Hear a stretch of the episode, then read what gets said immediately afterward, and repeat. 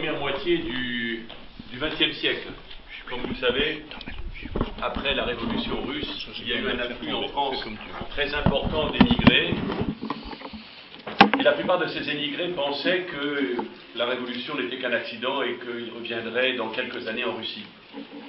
Un petit groupe parmi eux s'est rendu compte toutefois qu'il n'en était pas ainsi et qu'il ne reviendrait sans doute pas en Russie et qu'il était important de faire découvrir l'orthodoxie au pays qui les accueillait. Et donc le Père euh, va nous parler de cette expérience extraordinaire dont nous sommes tous, directement ou indirectement, les héritiers, qui a été ce moment où il a cette confrérie de Saint-Fossus, puisqu'il s'agit d'elle, composée de jeunes gens qui étaient tous nés, si je ne me trompe, Père, dans les, au début du XXe siècle, dans les années 1900, 1904, 1905. Tout à fait, exactement. Euh, très conscients de ce qu'était l'Église, ont fait découvrir au milieu français, puisqu'il s'agit de la France actuellement, euh, un milieu français qui était pas du tout préparé à les recevoir, qui ont fait découvrir l'orthodoxie. Donc je te laisse la parole. Merci, Monseigneur.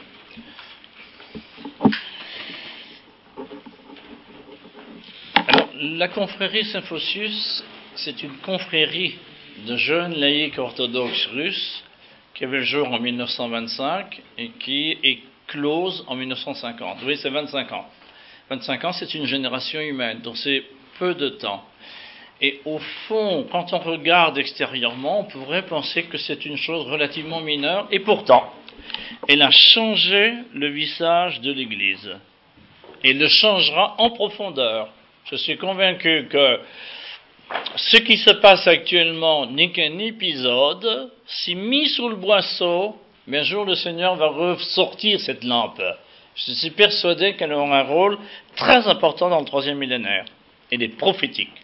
C'est pour ça que j'ai utilisé le terme prophétique dans le titre. Mais on ne peut pas comprendre l'importance de cette euh, confrérie, de son œuvre, si on ne se remémore pas les 2000 ans d'histoire de l'Église. C'est un événement prophétique qui est à l'échelle des 2000 ans d'histoire de l'Église. Donc je suis obligé d'abord de vous faire un petit panorama des 2000 ans d'histoire d'Église. Pardonnez-moi, c'est un, un petit peu long, mais ça sera rapide quand même, hein, je veux dire. C'est des grands traits, hein. excusez-moi. Et il faut d'abord, dans ce survol de 2000 ans, parler de l'Église que nous appelons l'Église indivise, qu'on devrait appeler l'Église catholique orthodoxe, l'Église indivise, en gros premier millénaire, et après l'Église déchirée, en gros deuxième millénaire. Hein. Enfin, là, on est sûr de la date, c'est depuis 1054. Vous allez voir que c'est un petit peu plus complexe dans le détail. Alors d'abord, l'Église apostolique et indivise, le premier millénaire. Au plan ecclésiologique, parce que je ne vais pas aborder tous les sujets ici, il faut rappeler deux aspects très importants du message du Christ. L'Église, c'est le Christ. Le fondement de l'Église, c'est l'enseignement du Christ. Il y a deux aspects importants que je veux rappeler. D'abord, il est venu sauver tous les hommes, et pas seulement Israël. Et l'évangile s'adresse à l'univers entier. Souvenez-vous de Saint Paul et de son message universel. Parce que les apôtres étaient timorés et le Saint-Esprit prend Paul et le jette sur le peuple. Deuxième aspect, le Seigneur, le Christ, veut changer le cœur des hommes et non pas imposer une structure nouvelle au peuple et aux États mon royaume n'est pas de ce monde. Il ne va pas construire un royaume chrétien terrestre. Pas du tout. C'est important de le rappeler, parce que vous allez voir ce qui va se passer après 1054. Donc, deux aspects très importants. L'Église naissante va mettre en pratique ces deux choses-là. Sous quelle forme? L'Église apostolique. Elle manifestera rapidement son universalité grâce à Saint Paul. Saint Paul, il a affronté Pierre Antioche. Il dit lui-même, je lui résistais en face parce qu'il s'était porté tort. Et c'est lui qui l'emporte au Concile de Jérusalem dans les années 50. C'est ce que dit Paul. Il l'emporte. Et on va aller vers les gentils, c'est-à-dire vers les païens, et ne pas rester dans le petit sérail juif. Les apôtres avaient tendance à rester dans leur petit monde d'Israël. L'Église est dès le départ universelle. On prêche partout l'Évangile, dans tout l'Empire romain, très vite, et même en dehors des limites de l'Empire. C'est pour tous les peuples, toutes les cultures, toutes les catégories sociales. Deuxième point, l'Église va se développer naturellement, on, pourrait dire biologiquement, dans les cadres de l'Empire romain, dans les structures politiques, administratives, sociales, économiques, culturelles. L'Église ne sera jamais, dans le premier millénaire, une super structure qui impose sa loi au peuple et aux États. L'Église, dès le départ, va coller à la réalité humaine car son but était et est de changer les hommes de l'intérieur, pas de l'extérieur. La vie de cette Église naissante va s'organiser autour du sacerdoce. C'est d'abord les évêques, mais ensuite viendront les prêtres. Le sacerdoce, la prêtrise, parce qu'elle est fondamentalement sacramentelle. Le Christ est notre grand prêtre. Et ce sont les sacrements qui concourent à nous déifier. Et elle sera dès le départ à caractère conciliaire, parce que le Christ a choisi douze apôtres. Il n'a pas choisi un. Douze, et parce que ces douze sont une image de la divine Trinité. Dès le départ, ce qui va structurer l'Église, c'est le caractère sacramentel et la conciliarité.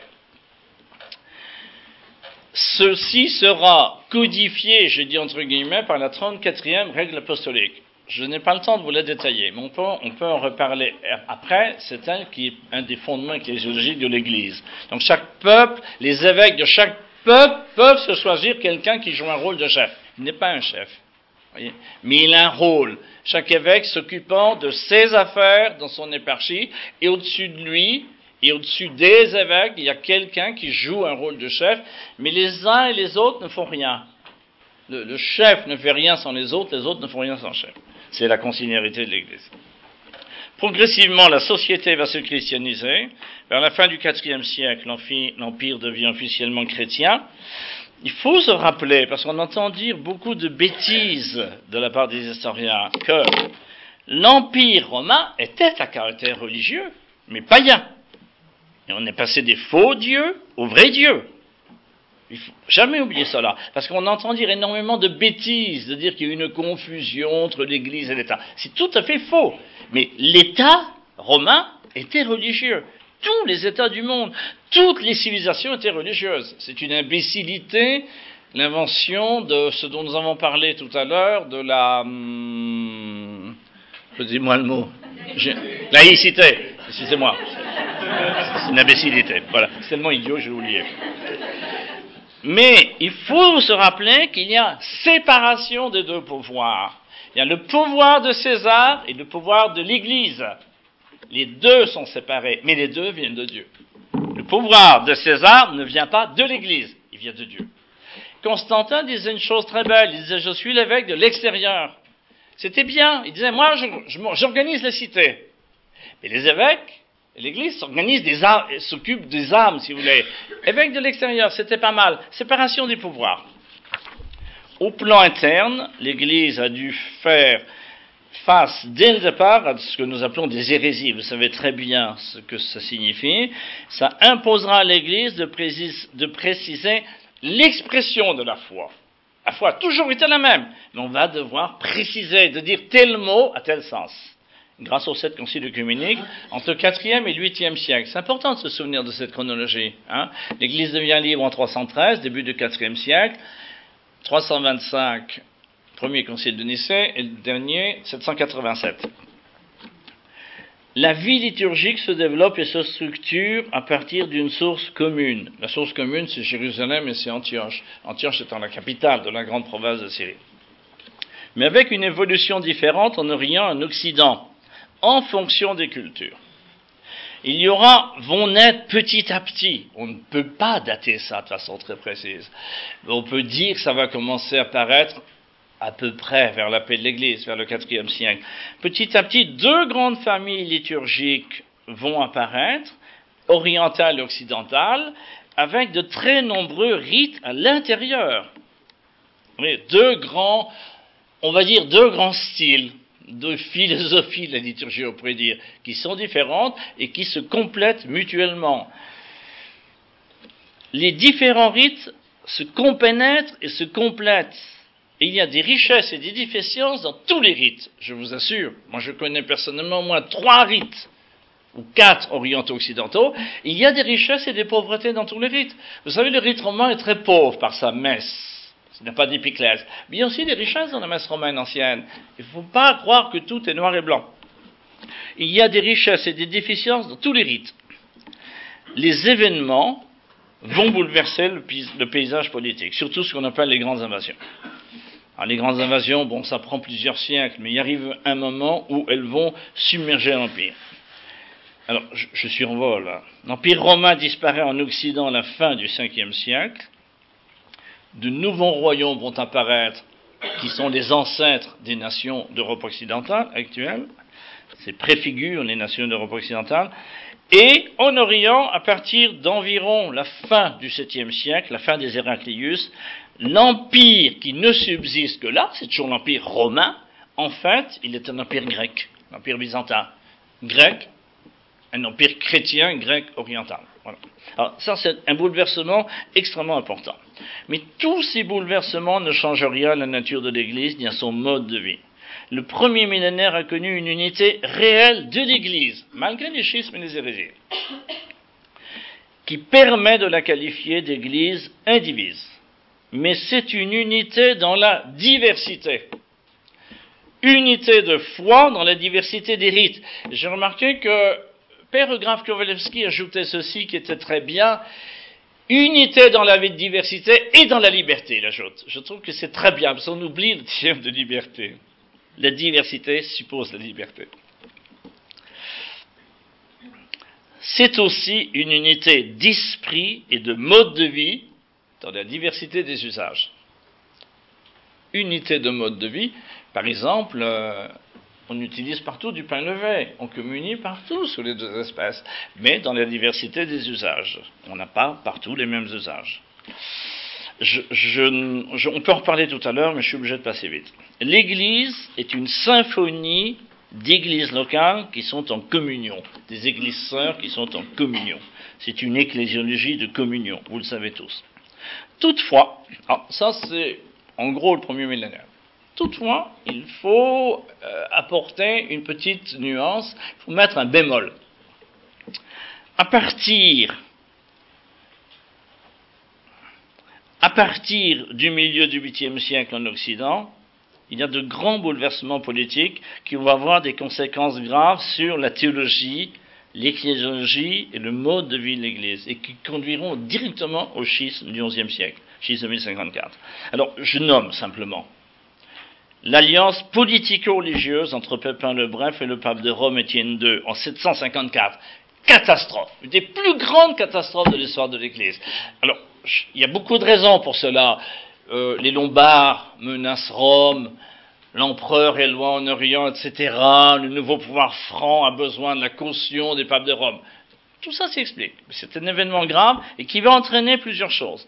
La création d'un État pontifical en Italie centrale un état de l'Église, ce qui est absolument contraire à ce qu'enseigne le Christ. Bon, voyons, n'est pas de ce monde.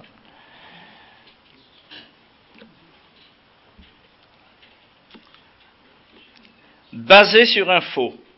Ce faux, ça s'appelle la pseudo-donation de Constantin. tous les historiens maintenant le savent. Mais avant, on ne le savait pas, si vous voulez. Ça a été établi au début du XXe siècle. C'est un faux document créé dans la chancellerie pontificale, ce qui est tout de même un comble qu'on fasse quelque chose qui va à l'encontre de l'évangile, en plus c'est basé sur un document qui est faux. Puis, apparition d'un nouvel empire en Occident, l'empire carolingien, Charlemagne, à partir de 800, c'est l'empire franc.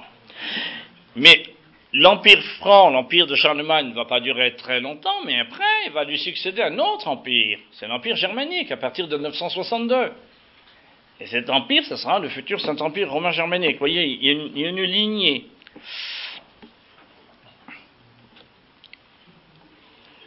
Et cet empire qui naît est un concurrent de l'empire byzantin. Bon, ça c'est une évidence. Vous verrez que ça aura des conséquences. Alors, ce qu'il faut souligner pour nous, pour le plan de l'ecclésiologie, c'est qu'il va y avoir une intervention très forte de Charlemagne et de ses successeurs dans les affaires religieuses. Ça sera absolument dramatique. Alors, je, mentionne les choses les plus importantes. Charlemagne impose le rite romain à tous ses États et à tous ses peuples. Il impose le rite romain et le rite romain, je vous l'ai déjà dit, il était le plus local de tous les rites. Il concernait que le centre de la péninsule italienne. C'était vraiment le rite de la ville de Rome. Et il n'a pas d'épiclèse. Donc c'était le plus, le moins universel. Charlemagne impose le rite romain à tous ses peuples. C'est donc la disparition de l'ancien rite des Gaules qui va être réelle vers le milieu du IXe siècle. La règle de Saint-Benoît, toutes les autres règles monastiques vont disparaître à partir de 809, imposition du filioque dans le credo. C'est une hérésie dans la théologie trinitaire, le filioque. C'est une des plus grandes catastrophes de l'histoire humaine au plan spirituel. Tout ce que nous vivons en Occident actuellement est un fruit du filioque. C'est une catastrophe. C'est un déséquilibre, un déséquilibre trinitaire. Rome résistera plus de deux siècles. Il faut le dire. On ne le dit pas suffisamment. Rome résistera pendant plus de deux siècles, notamment Léon III et Jean VIII, je vous dis ça en, passant. L'empereur Henri II, un empereur germanique, imposera définitivement le, le filioque en 1014. très peu de temps avant le schisme. Il faudra plus de deux siècles pour imposer ce filioque.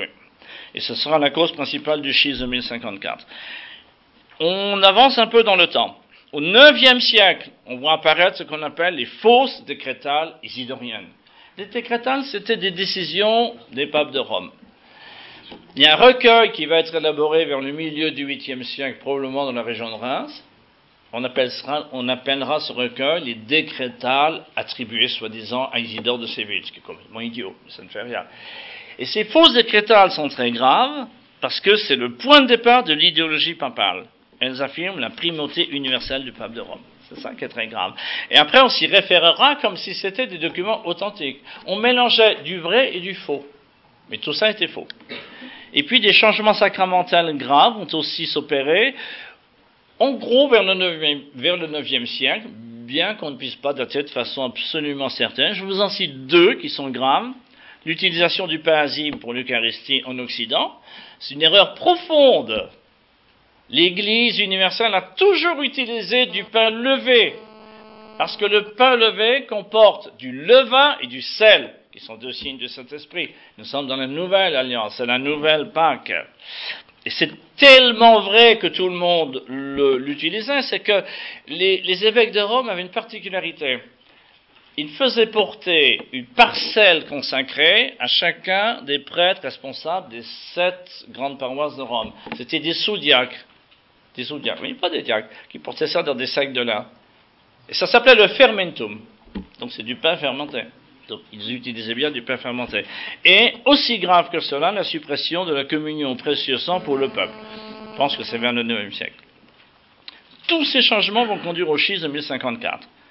Le schisme de 1054, il est d'abord une rupture de communion entre Rome et Constantinople et in fine, entre le patriarcat romain et les quatre grands patriarcats historiques de l'Orient, Constantinople, Alexandrie, Antioche, Jérusalem. Ce drame est directement lié à la création d'un État pontifical. Voilà, je reviens à ce que je vous ai dit tout à l'heure.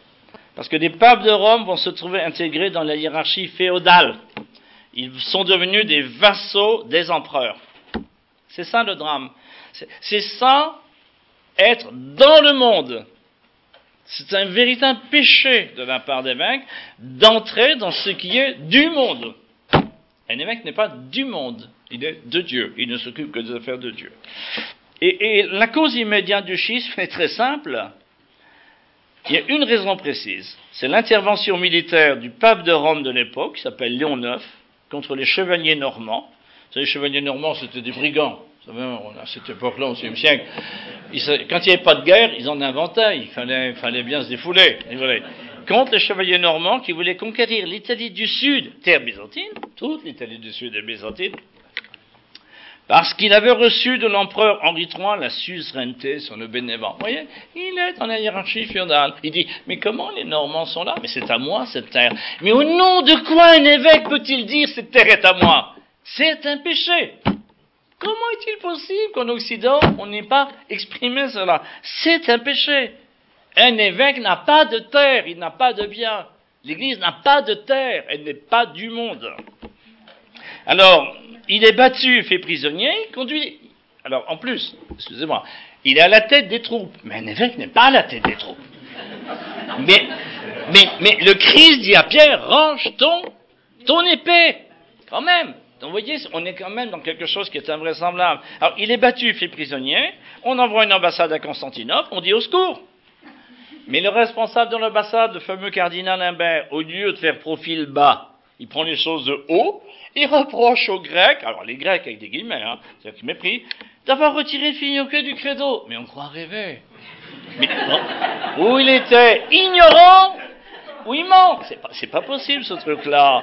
Il dépose une lettre de rupture de communion sur l'hôtel de Constantinople. C'est absolument ridicule. Et l'évêque Jean dit finement, dans un de ses articles sur 1054, il dit, il restait un mince fil de communion, il est coupé. Ah, voilà.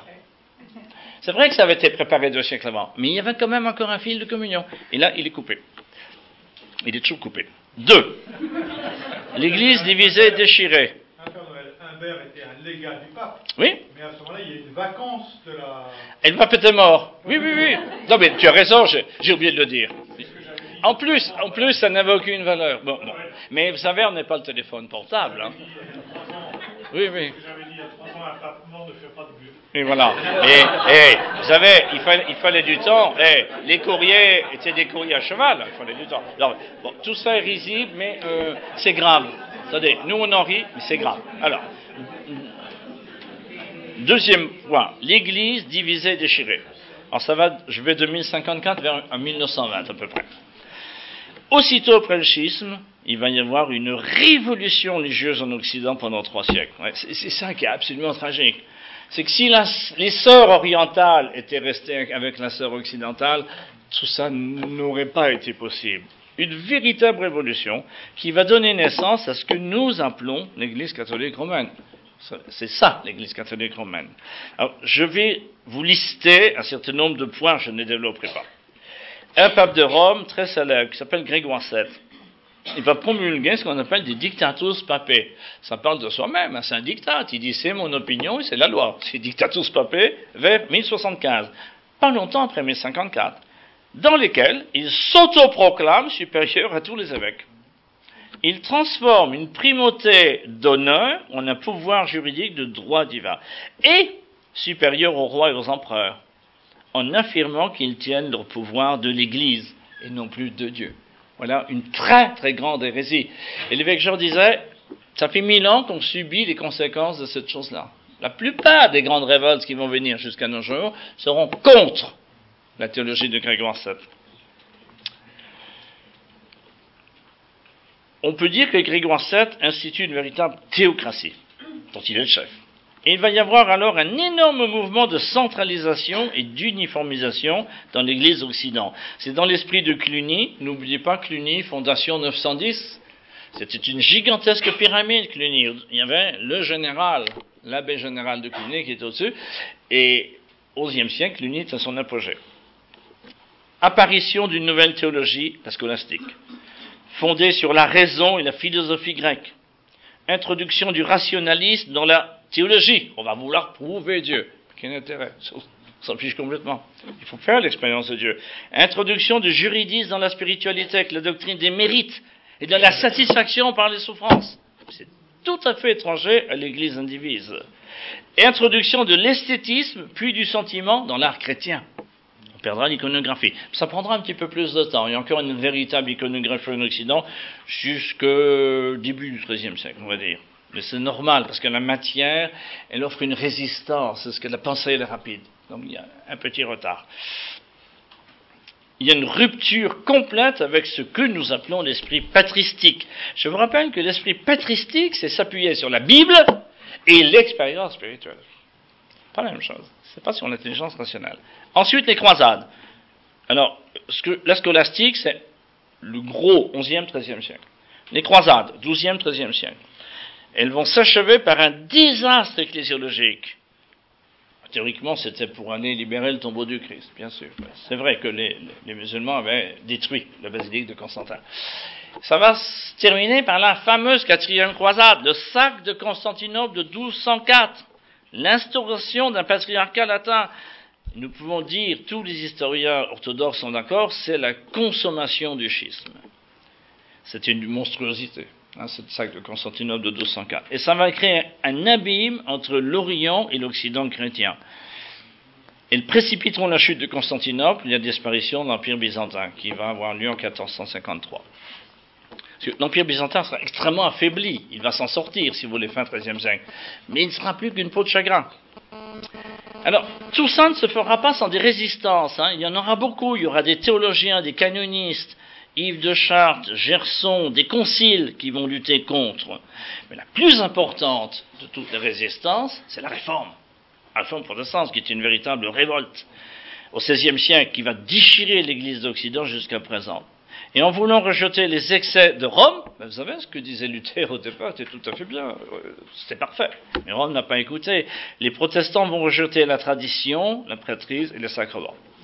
Le point d'aboutissement de ce processus sera le premier concile du Vatican, 1870. Oui, on est à la, la fin du deuxième millénaire, qui va proclamer l'infaillibilité pontificale, malgré de très fortes résistances, notamment du clergé allemand et français, mais il y a eu la guerre franco-prussienne qui a avantagé le pape IX, et ça va transformer le pape de Rome en une sorte de demi-dieu. On trouvera ça dans les libelles qui, vont paraître en France, une espèce de demi-dieu. Pendant ce temps, les églises orthodoxes d'Orient sont plongées dans les épreuves. Alexandrie, Antioche et Jérusalem avaient déjà été conquises par les Arabes musulmans au 7e siècle, dont déjà n'avaient plus la même liberté. À partir de la fin du XIe siècle, les Turcs ottomans conquièrent petit à petit l'Asie mineure, donc la partie la plus riche de l'Empire byzantin, puis la partie européenne de l'Empire, ils vont l'encercler de l'Empire byzantin, et enfin Constantinople est prise en 1453. C'est le début d'une très longue période de persécution. Une seule nation orthodoxe est épargnée, la Russie, convertie au Xe siècle. La Russie devient autocéphale en 1589, mais la Russie connaîtra les invasions mongoles. Ils vont souffrir quand même beaucoup. Donc tout le monde orthodoxe est plongé dans les épreuves. Le monde oriental va se replier sur lui-même. Ça, c'est voilà, c'est le drame. Il y a le drame de l'Occident et il y a le drame de l'Orient. Le mont Athos va devenir le refuge et la mémoire de l'orthodoxie, mais avec d'importantes conséquences liturgiques. Par exemple, entre autres, l'office cathédral, c'est-à-dire l'office paroissial, il va disparaître. C'est ce qu'on appelle l'office asthmatique, l'office chanté, au profit de l'office monastique. Mais l'office monastique, lui, qui est psalmodien, il est beaucoup plus long, parce qu'il va donner une autre tonalité à la liturgie orientale, si vous voulez. Et ça, c'est dû au patriarche Philoté au XIVe siècle. Et autre conséquence probable, on va commencer à élever les iconostases cacher les choses saintes. Les iconostases, pendant le premier millénaire, vous regarderez sur les peintures de manuscrits. C'est comme les chancels occidentaux, c'est une barrière d'un mètre, puis il y a une porte au milieu, puis deux petites portes latérales on voit, le peuple voit et entend. On va commencer à élever, élever, élever. Et on pense que c'est dû aux invasions mongoles, parce qu'il fallait cacher ce qu'il y avait de plus sain. Voilà. voilà, on en est là à la fin du deuxième millénaire. Et c'est la Première Guerre mondiale et l'instauration d'un régime totalitaire et anti-chrétien en Russie, en 1917, qui va tout changer au début de la Première Guerre mondiale en 1914, on est à un des pires moments de l'histoire de l'Église. Un des pires moments. Il y a un fossé de haine entre les deux parties de l'Église. Pour Rome, les orthodoxes sont des schismatiques d'Orient, qui ne reconnaissent pas le pape, entre guillemets, qui introduit des erreurs dans la foi, etc. Quant aux orthodoxes, en rejetant Rome et ses erreurs, ils ont rejeté aussi en bloc tout l'Occident. Sa culture, son mode de vie, sa richesse. L'Occident est entièrement mauvais. On s'ignore, on ne se connaît pas, on ne se connaît pas du tout, on se caricature et on se hait. C'est une sorte de Yalta ecclésiastique avant la lettre. Catholique va signifier catholique romain. D'ailleurs, les protestants rejetteront ce terme, ils n'utilisent plus, ils disent universel. Orthodoxe va signifier oriental. L'orthodoxie sera perçue comme folklorique. Hélas, elle va tout faire pour correspondre à cette caricature, en oubliant qu'elle est catholique, en oubliant la véritable catholicité. Voilà pour le préambule. Maintenant, la confrérie Symphosius, 1925-1950. Alors, je vais aborder trois points. Sa création, son but et ses principes, son organisation, son mode de vie, et surtout sa plus grande œuvre, la restauration d'une église orthodoxe occidentale et d'une liturgie occidentale.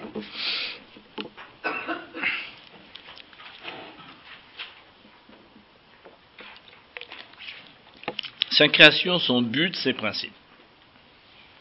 La Première Guerre mondiale est un cataclysme qui ébranle toute l'Europe. C'est la fin d'un monde. C'est pas la fin du monde, c'est la fin d'un monde. La révolution russe, alors il y en a eu deux, vous savez bien. Il y a d'abord la révolution russe de, je donne deux dates parce qu'il y a ancien et nouveau calendrier. Février et mars 1917, c'est l'effondrement de l'Empire russe. Et la révolution bolchevique, octobre-novembre 1917, permet à Lénine et aux communistes de prendre le pouvoir. Alors ils traitent aussitôt que l'Allemagne, on était en guerre quand même, donc ils font une paix séparée avec l'Allemagne. Les pays baltes et l'Ukraine proclament leur indépendance, vous que, on va y revenir, ça a une importance. À partir de janvier 1918, une guerre civile ravage le pays jusqu'en 1922. Ils, ils, créeront artificiellement des famines, les communistes, en Ukraine, qui feront plusieurs millions de morts. Les communistes instaurent rapidement un régime de terreur qui est à la fois social, contre les classes dirigeantes et les intellectuels, et religieux, contre l'Église. Toutefois, tout à fait au début du processus, l'Église a profité de ce moment de liberté pour se libérer de quelque chose qui était douloureux pour elle depuis Pierre le Grand, depuis le début du XVIIIe siècle. Pierre le Grand, il avait aboli le patriarcat, créé un système synodal, et en fait, c'était son représentant qui dirigeait l'Église, ce qui était inexact. L'Église orthodoxe russe, elle était sous la domination de l'État. Alors, ils arrivent, les évêques orthodoxes russes arrivent à se réunir. Il y a un concile, qui est le concile de août 1917, qui restaure le patriarcat et qui élit le patriarche Tikhon, qui ensuite va mourir martyr. Mais dans un premier temps, il y a un patriarche. Et à ce moment-là, il va y avoir un exode massif des Russes vers l'Occident à partir d'à peu près 1920, on va dire 1919-1920, Pierre Kowalewski, dans son histoire russe, estime qu'il y aurait eu à peu près un million de Russes qui seraient venus en Europe occidentale.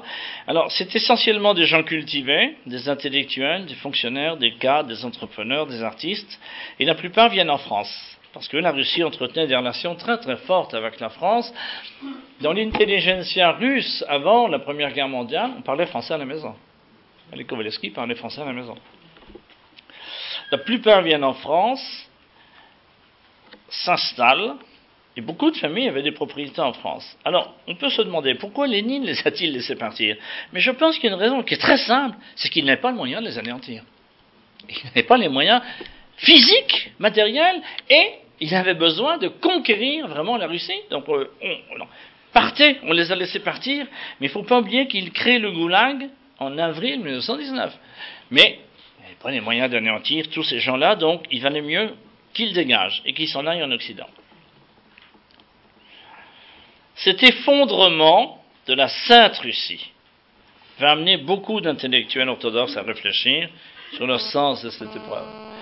Alors, on en a des témoignages dans les livres. Moi, j'en ai eu des témoignages directs, notamment euh, Monseigneur Séraphin de Zurich, qui maintenant est décédé. Il m'en a parlé un jour, voyez. Et ils se disaient, mais au fond, pourquoi Dieu permet cette horreur-là Donc, ils vont entrer en eux-mêmes, ils vont commencer à réfléchir. Alors, parmi ces émigrés, il y a une famille dont je vais parler plus spécialement, la famille Kovalevski. C'était une vieille et grande famille russe de Saint-Pétersbourg. Ils sont originaires d'Ukraine, ils sont au service de l'État, c'est-à-dire au service des tsars et de l'Église depuis le XIIIe siècle. Ils ont donné à la Russie des intellectuels, des savants, des généraux, des ministres. Le, quoi? L'arrière-grand-père des Kovalevski était ministre de l'instruction publique. Eugraphe Kovalevski, père, était député à la Douma, dans notre chambre des députés, et il était le rapporteur du budget de l'instruction publique, il a fait une œuvre magnifique pour développer les écoles, et du budget des cultes. Alors, les parents sont avec leurs trois enfants, dans l'ordre d'ancienneté Pierre, Maxime, Eugraphe. Ils arrivent à fuir jusqu'en Ukraine, où en Ukraine vous avez une, une, propriété familiale, mais les communistes vont très rapidement occuper, parce que les communistes vont très très vite entrer en guerre contre l'Ukraine, qui avait déclaré son indépendance. Donc ils arrivent à fuir en Ukraine en 1918, puis à s'embarquer pour la France en Crimée en 1919. Et voilà, là je veux mentionner quelque chose d'assez remarquable. Ils font une escale à Constantinople. À Constantinople, on attend un bateau et finalement, c'est un bateau qui sera réquisitionné par les autorités françaises, qui va les amener en France. La veille du départ pour la France, le jeune Eugraphe Kowalewski, c'est le plus petit. Il glisse un billet sur la porte des trois églises russes de la ville. Il écrit La révolution est permise par Dieu afin de purifier l'Église et pour l'éclatement universel de l'orthodoxie. Il avait 15 ans. Ça ne pouvait pas venir de la pensée d'un adolescent. C'était une chose qui venait de Dieu. Le graphe écrira plus tard dans ses mémoires. En 1919, avant de prendre le bateau pour la France, deux idées s'étaient imposées à mon esprit. Dieu a voulu l'émigration orthodoxe en Europe afin qu'elle apporte la lumière de l'orthodoxie qui, durant mille ans, s'est désintéressée de l'Occident. C'était quelque chose de tout à fait extraordinaire. Maxime Kowalewski, dans son très beau livre, il parle plusieurs fois de l'intervention de Dieu dans l'histoire. Dieu, il a laissé faire. Vous savez, c'est comme dans nos vies personnelles. On patauge dans la boue, on ne sait plus où on en est, on fait plein de bêtises. Et Dieu, il nous laisse patauger. À un moment donné, il intervient. Mais à un moment donné, il intervient dans l'histoire. Dieu, là, est intervenu dans l'histoire.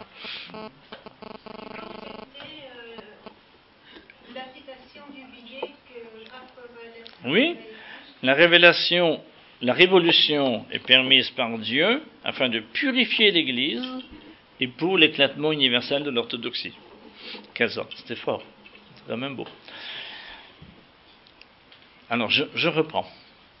La famille s'installe dans sa ville-là, qu'elle avait un beau lieu, puis ensuite elle ne peut plus payer parce que ça coûte trop cher, et ils avaient des difficultés de vivre comme tout le monde, puis ensuite ils viennent à Paris. Ils s'installent à Meudon, en 1920. Les trois jeunes gens reprennent leurs études. Il y avait un lycée russe, puis ensuite il y a, ils font l'université.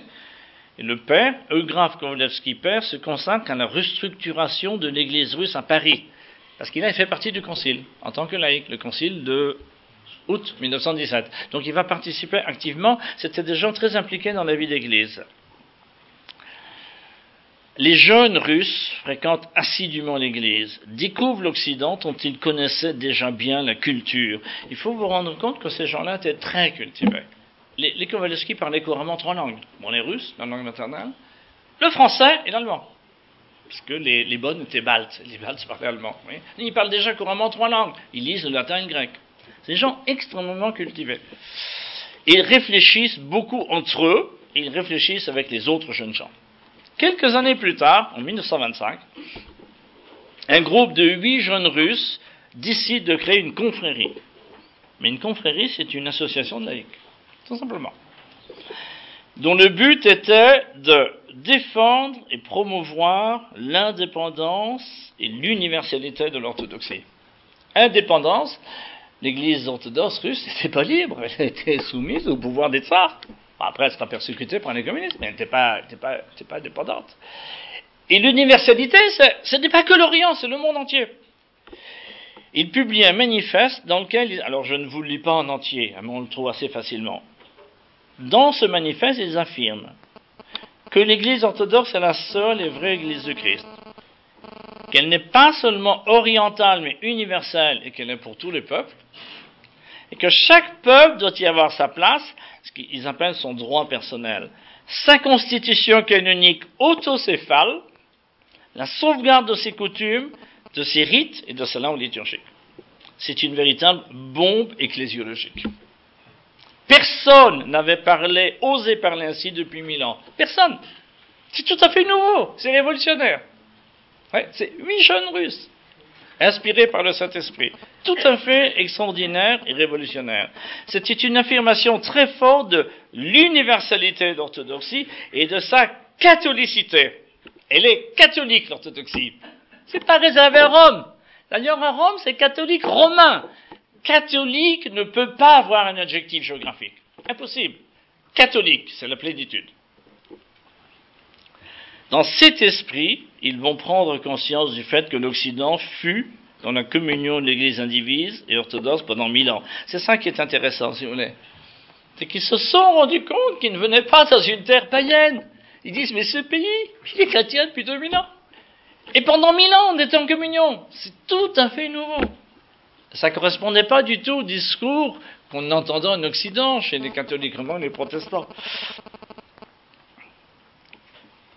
Et que leur devoir à eux, les orthodoxes immigrés, est de retrouver les racines orthodoxes de l'Occident, dans la liturgie, dans les saints, dans l'ère iconographique, et de permettre aux occidentaux qui le souhaiteraient, pas de les éditistes, qui le souhaiteraient, de retrouver leur place au sein de l'Église orthodoxe, mais en tant que chrétiens occidentaux avec leurs usages et le rite propre. Alors je vais vous citer un mot de Graf Kowalewski et puis aussi de, Vladimir Nosky. Eugraphe dira plus tard, beaucoup plus tard, nous avions deux principes fondamentaux. Intransigeance dans les dogmes orthodoxes, relativité dans les autres domaines. Ah, ça c'est beau. C'est-à-dire qu'il y a l'essentiel et ce qui n'est pas essentiel. Donc on, on, ne mélange pas les deux. Vladimir Oski, qui viendra plus tard, j'en parlerai tout à l'heure, ajoutera quelques années plus tard, le but de la confrérie se définit comme le service pour le triomphe universel de l'orthodoxie, l'unité chrétienne ne peut, l'unité chrétienne, c'est un point essentiel de la confrérie symphosieuse, retrouver l'unité de l'Église. L'unité chrétienne ne peut être atteinte qu'en confessant l'orthodoxie qui doit renaître en Occident. C'est fort, hein? On est en 1925. Hein? Et Eugraphe dira aussi, excusez-moi, je le dis tout de suite, Eugraphe dira aussi plus tard, deux sentiments aigus m'animent, la splendeur de l'orthodoxie et le péché des orthodoxes, avec leur indifférence vis-à-vis des autres peuples, ou plutôt leur satisfaction statique. Ce péché est lavé par le martyr de la Russie et la mission des orthodoxes en Occident. Fort. Il a écrit ça beaucoup plus tard, c'était en 1947. Je reprends.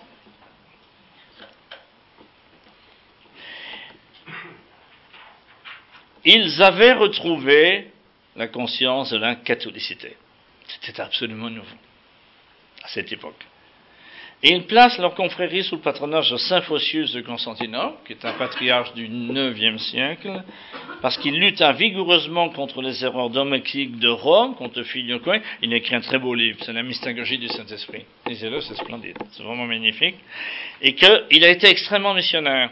C'est lui qui enverra Cyril les méthodes d'abord vers les Khazars, qui sont au sud de la Russie, puis vers les Slaves. Donc, Phocius, c'était un peu une icône, si vous voulez, de cette unité de l'Église. Alors, qui étaient-ils, ces jeunes? Parmi les huit fondateurs, il y avait huit fondateurs. On connaît cinq noms. Ah oui, je vais vous dire une chose, c'est très difficile de faire l'histoire de cette confrérie. Pour une raison relativement simple, c'est que quand la confrérie fut fermée en 1950, les archives sont parties en Russie, et on ne sait même pas où. C'est Nicolas Losky qui me l'a dit. on ne sait même pas où. Et sont certainement en russe. Donc on, n'a, nous, que, que des éléments qui concernent l'Occident, et en Occident, mais aussi toute une partie qui nous échappe. Alors il y avait huit fondateurs, on connaît cinq noms. Ben, je vous l'ai dit. Alexis Stavrovsky, alors, il aurait peut-être été il aurait peut-être eu l'initiative, mais on n'est pas certain. Les trois frères Kowalewski, par ordre d'importance dans la confrérie Eugraphe, Maxime et Pierre, Sevolod Palachkovski et le comte Nicolas Ignatieff. C'est les cinq dont on connaît les noms. Alors, ils étaient tous jeunes, mais une telle initiative ne pouvait venir que de jeunes. Vous avez vu qu'il y a deux choses intéressantes. C'est des jeunes, parce que les jeunes, ils voient l'avenir, ils ne sont pas tournés vers le passé, et c'est des confréries laïques, ça c'est très orthodoxe. Le peuple royal est à sa place. Ils sont tous issus de familles cultivées, très engagés dans les vies ecclésiales et ouverts à la culture européenne et à la pensée moderne. Maxime Kowalewski souligne souvent ça. Il dit, mais nous étions au fond des Européens. Ils connaissaient très bien la culture européenne, ils ne sont pas du tout, hum, comment vous dire, euh, pas traditionnalistes. Ils regardent l'avenir, ils regardent le monde tel qu'il est. La plupart s'inscrivent à l'Institut Saint-Serge, qui ouvre ses portes à la fin de 1925. Donc, ils vont, la plupart vont faire des études de théologie. Alors, au départ, ils ont eu beaucoup d'illusions. Ils avaient pensé recruter largement dans la communauté russe. Mais ça ne sera pas du tout le cas. Ils resteront un petit groupe. Ça ne fera pas tache d'huile. je reprends un peu le terme du père Gérard, c'est une petite élite. Parce que les autres, ils préfèrent rester dans leurs pantoufles. Ça, c'était tout à fait nouveau. C'était quelque chose d'absolument extraordinaire, incroyable. Alors, ils resteront un petit groupe, mais plusieurs futures personnalités les rejoignirent. Alors il y en a beaucoup, mais je vais vous en citer au moins trois. D'abord Vladimir Lossky. Alors Vladimir Lossky a été amené par Eugraphe en 1928. Et c'est Eugraphe, parce qu'il le dit dans ses mémoires, qu'il a fait passer de la philosophie médiévale à la théologie orthodoxe. Euh, Vladimir Lossky était le fils du philosophe russe Nicolas Lossky, qui avait écrit un manuel de philosophie. Donc il était très branché sur la philosophie. C'est Graphe qui va l'amener à la théologie. Après, il deviendra un grand théologien orthodoxe. ils vont devenir très amis. C'était des amis inséparables. Et deux futurs grands iconographes, Georges Krug, le futur hiéromoine grégoire, mais là il était laïque, et Léonid Ouspensky. Alors ces deux-là, qui viendront bien après, qui ne font pas partie des fondateurs, ils ont une histoire très spéciale, eux viennent de l'athéisme. Vous voyez, c'est bon, c'est une exception. Et même Léonid Ouspensky, il était communiste, il était dans l'armée rouge. Euh, il, avait 18 ou 19 ans. Alors, un officier de l'armée blanche passe, il était prisonnier. Il dit, pas celui-ci, il est trop jeune, il devait être fusillé ça fait un déclic chez lui.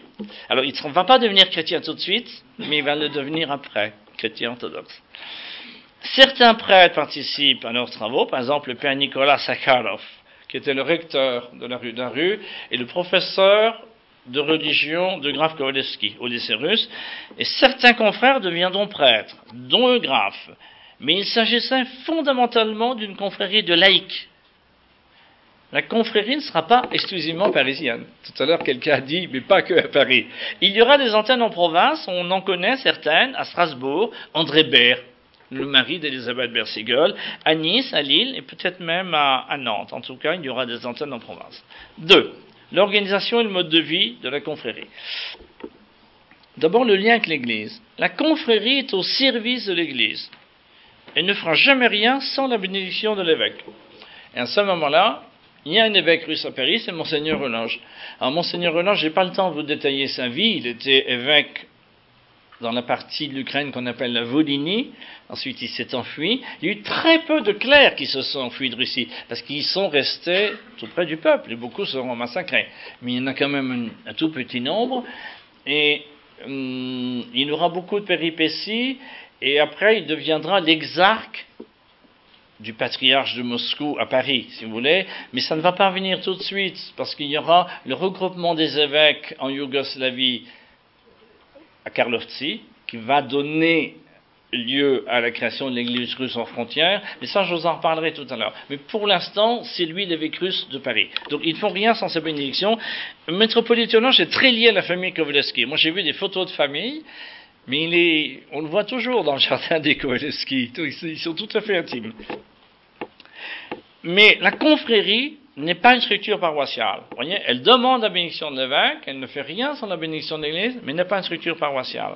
Après le schisme eulogien, 1930-31, je vais vous en parler tout à l'heure, la confrérie sera rattachée directement au patriarche de Moscou, qui à ce moment-là n'est pas patriarche, c'est le métropolite Serge de Moscou. Donc elle aura un statut de Stavropigi, elle va dépendre directement du patriarche. Quel est le mode de vie? Il y avait deux types de membres. Les épistates, on peut appeler les enseignants et les mathestes, les élèves. Et il y avait tout un rituel d'entrée. Il fallait être parrainé par un ancien. Il y avait toute une cérémonie religieuse. Il faisait des prières. Tout ça se passait dans la chapelle de la confrérie. Au fond, on pourrait dire que ça ressemblait à des rituels chevaleresques. Ce sont des jeunes. Hein. Il y a tout un côté chevaleresque qui est assez joli, qui est assez beau. Les confrères se réunissaient une fois par semaine, ce qui est beaucoup. Ils se réunissaient une fois par semaine. Alors ils sont d'abord réunis dans le bureau du chef de gare de Bois-Colombes, parce que Stavlovski était le chef de gare. c'est ça, c'est amusant.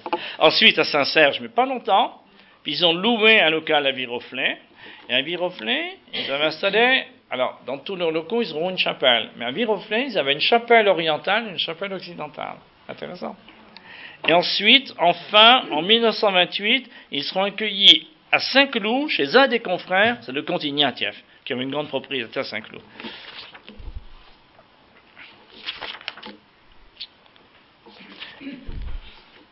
L'organisation du programme de travail.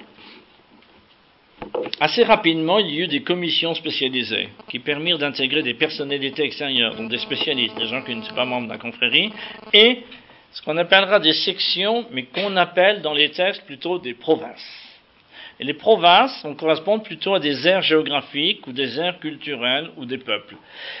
Dans les documents, c'est pas toujours facile de s'y retrouver. Parfois, voilà, on comprend pas tout à fait le détail. Fin 1925, une commission française ou commission pour la France fut créée avec la bénédiction du métropolitologe. Et dont le but sera de se préoccuper de l'orthodoxie occidentale. Son programme comportait expressément la mission de résoudre le problème de l'unité ou de la multiplicité des rites. Faites attention, dans certains ouvrages, c'est une faute qui est grave. C'est pas et, c'est ou. De l'unité ou de la multiplicité des rites. Donc on va se poser le problème. Et dès le début, le problème liturgique fut posé parce qu'il était fondamental. Un programme de travail fut élaboré, je vous, le cite. A. Étude des anciennes liturgies gallicanes. B. Étude des ordo-gallicans plus récents? Ce sont les restaurations du XVIIIe et du XIXe siècle, dont celle de, Bégueté. C. Étude de l'ordo romain, de sa pénétration et de son implantation en France? D. Révision des traductions françaises actuelles de la liturgie orthodoxe orientale et élaboration de nouvelles traductions. Alors, dans cette commission, il y aura le père Nicolas Sakharov qui va la présider, notamment, Eugraphe Kovalevski, le comte Nicolas Ignatieff et le vicomte Serge Hautement de Villiers. Alors, Hautement de Villiers, il était de père français, de mère russe. Vous savez qu'il y a beaucoup de Français qui avaient migré au moment de la Révolution. Et pour ceux qui sont les anciens, quand on utilisait des textes du canon pendant le carême, le grand canon de Saint-André, c'était traduction de Serge Hautement de Villiers. Voilà, je me permets de vous rappeler ça pour l'anecdote. Et à partir de 1928, Vladimir Lorsky, hein, dans la Commission française. En janvier 1926 naîtra une section ou province Saint-Irénée qui sera chargée de travailler à la restauration de l'Église orthodoxe française. Et à la fin de cette année, en décembre 1926, Eugraphe Korvelevski est nommé chef de la province Saint-Irénée. Il a 21 ans. Faut le faire quand même. 21 ans. Par la suite, la commission française dont je viens de vous parler ne s'occupera plus que des problèmes de traduction. Alors, il y aura aussi une province Saint-Alexis chargée des problèmes de l'Église russe à l'étranger, présidée par Maxime Kovalevski. Mais ça, on a très très peu d'éléments, parce que c'est certainement dans les, archives et en russe. Et Maxime n'en parle pas beaucoup. Tous ces travaux supposaient un gros travail de documentation et de recherche en bibliothèque. N'oublie pas qu'on n'avait pas de photocopieur. Il fallait aller en bibliothèque, hein. il fallait aller chercher la documentation, il fallait recopier à la main. C'était un énorme travail. En outre, les confrères avaient beaucoup d'activités ecclésiales et liturgiques qui étaient importantes. Par exemple, Eugraphe accompagnait les prêtres en province. Il les aidait à aménager les lieux de culte, ils chantaient, faisaient les lectures. Ils avaient beaucoup d'engagement dans l'Église. Maxime Kovalevski était chef de chœur dans une paroisse russe de Paris. C'était la paroisse de Meudon, puis ensuite dans la seconde paroisse française, celle qui est actuellement plus Saint-Victor. Les confrères se préoccupaient de tous les problèmes qui se posaient à la diaspora russe et à l'Église orthodoxe en général. Par exemple, en 1931, la confrérie enverra un mémorandum important au métropolite Serge de Moscou sur le futur concile pan-orthodoxe, rédigé par Eugraphe.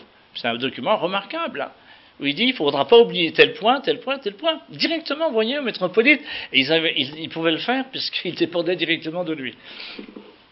Mais elle aura aussi à subir le contre-coup des graves problèmes ecclésiologiques qui vont se poser à la diaspora russe en raison des problèmes politiques, c'est-à-dire en raison de la persécution religieuse en URSS. Je pourrais vous citer quand même quelque chose qui est intéressant. Zurlov, Léonid Zurlov, qui était l'ami et le protecteur de Georges Krung. Il dit ceci qui est intéressant. Presque chaque jour, il, c'est les confrères, presque chaque jour, ils se rencontraient quelque part, vivaient dans un état d'excitation, dans une atmosphère échauffée, réfléchissant et approfondissant les questions de l'Église. Puis ils ont beaucoup de rapports avec les grands intellectuels français. Graphe était invité chez Jacques Maritain, où on nous raconte qu'il avait fait un jour impromptu une extraordinaire conférence sur l'histoire de l'Église. Tous les gens étaient bouche bée. Vous voyez, c'était un, tout, jeune homme. Trois, la grande œuvre de la confrérie. La restauration d'une Église orthodoxe occidentale et d'une liturgie orthodoxe occidentale.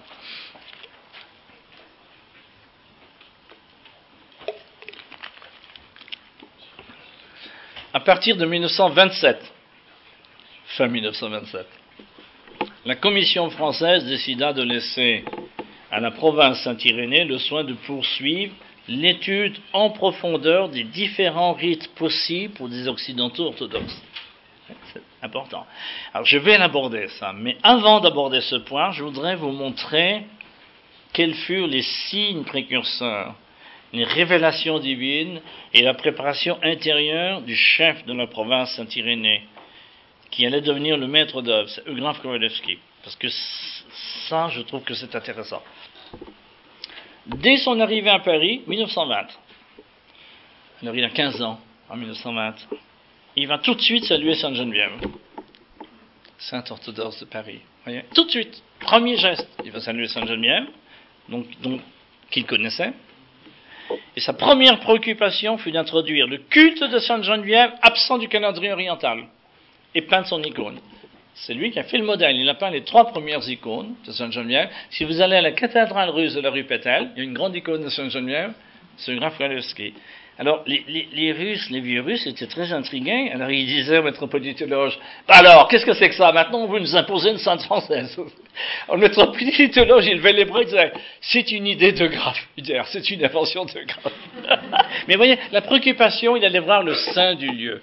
Ça, c'est extraordinaire. C'est ecclésial et c'est orthodoxe.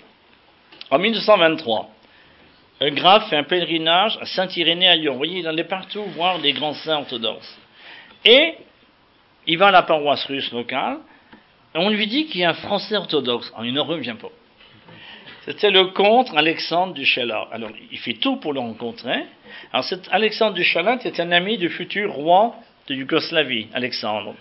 Alexandre de Serbie. Et donc c'est par son canal qu'il avait connu l'orthodoxie, il, est devenu orthodoxe. Alors il rencontre Alexandre Duchala, et ce dernier lui raconta une histoire très étonnante qui lui est arrivée peu après devenir orthodoxe. Donc il, veut aller en pèlerinage à Optino, hein, les Stares d'Optino, les Starti d'Optino. Il y va. Alors on n'a pas la date, hein, mais on peut supposer que c'est juste avant la Première Guerre mondiale ou au début de la Première Guerre mondiale, parce qu'après, euh, le, monastère d'Optino sera détruit par les soviétiques, il n'existera plus. Alors il va à Optino, il se rend en pèlerinage et rencontre un starets. Le starets lui dit immédiatement Bonjour mon petit français, je t'attendais.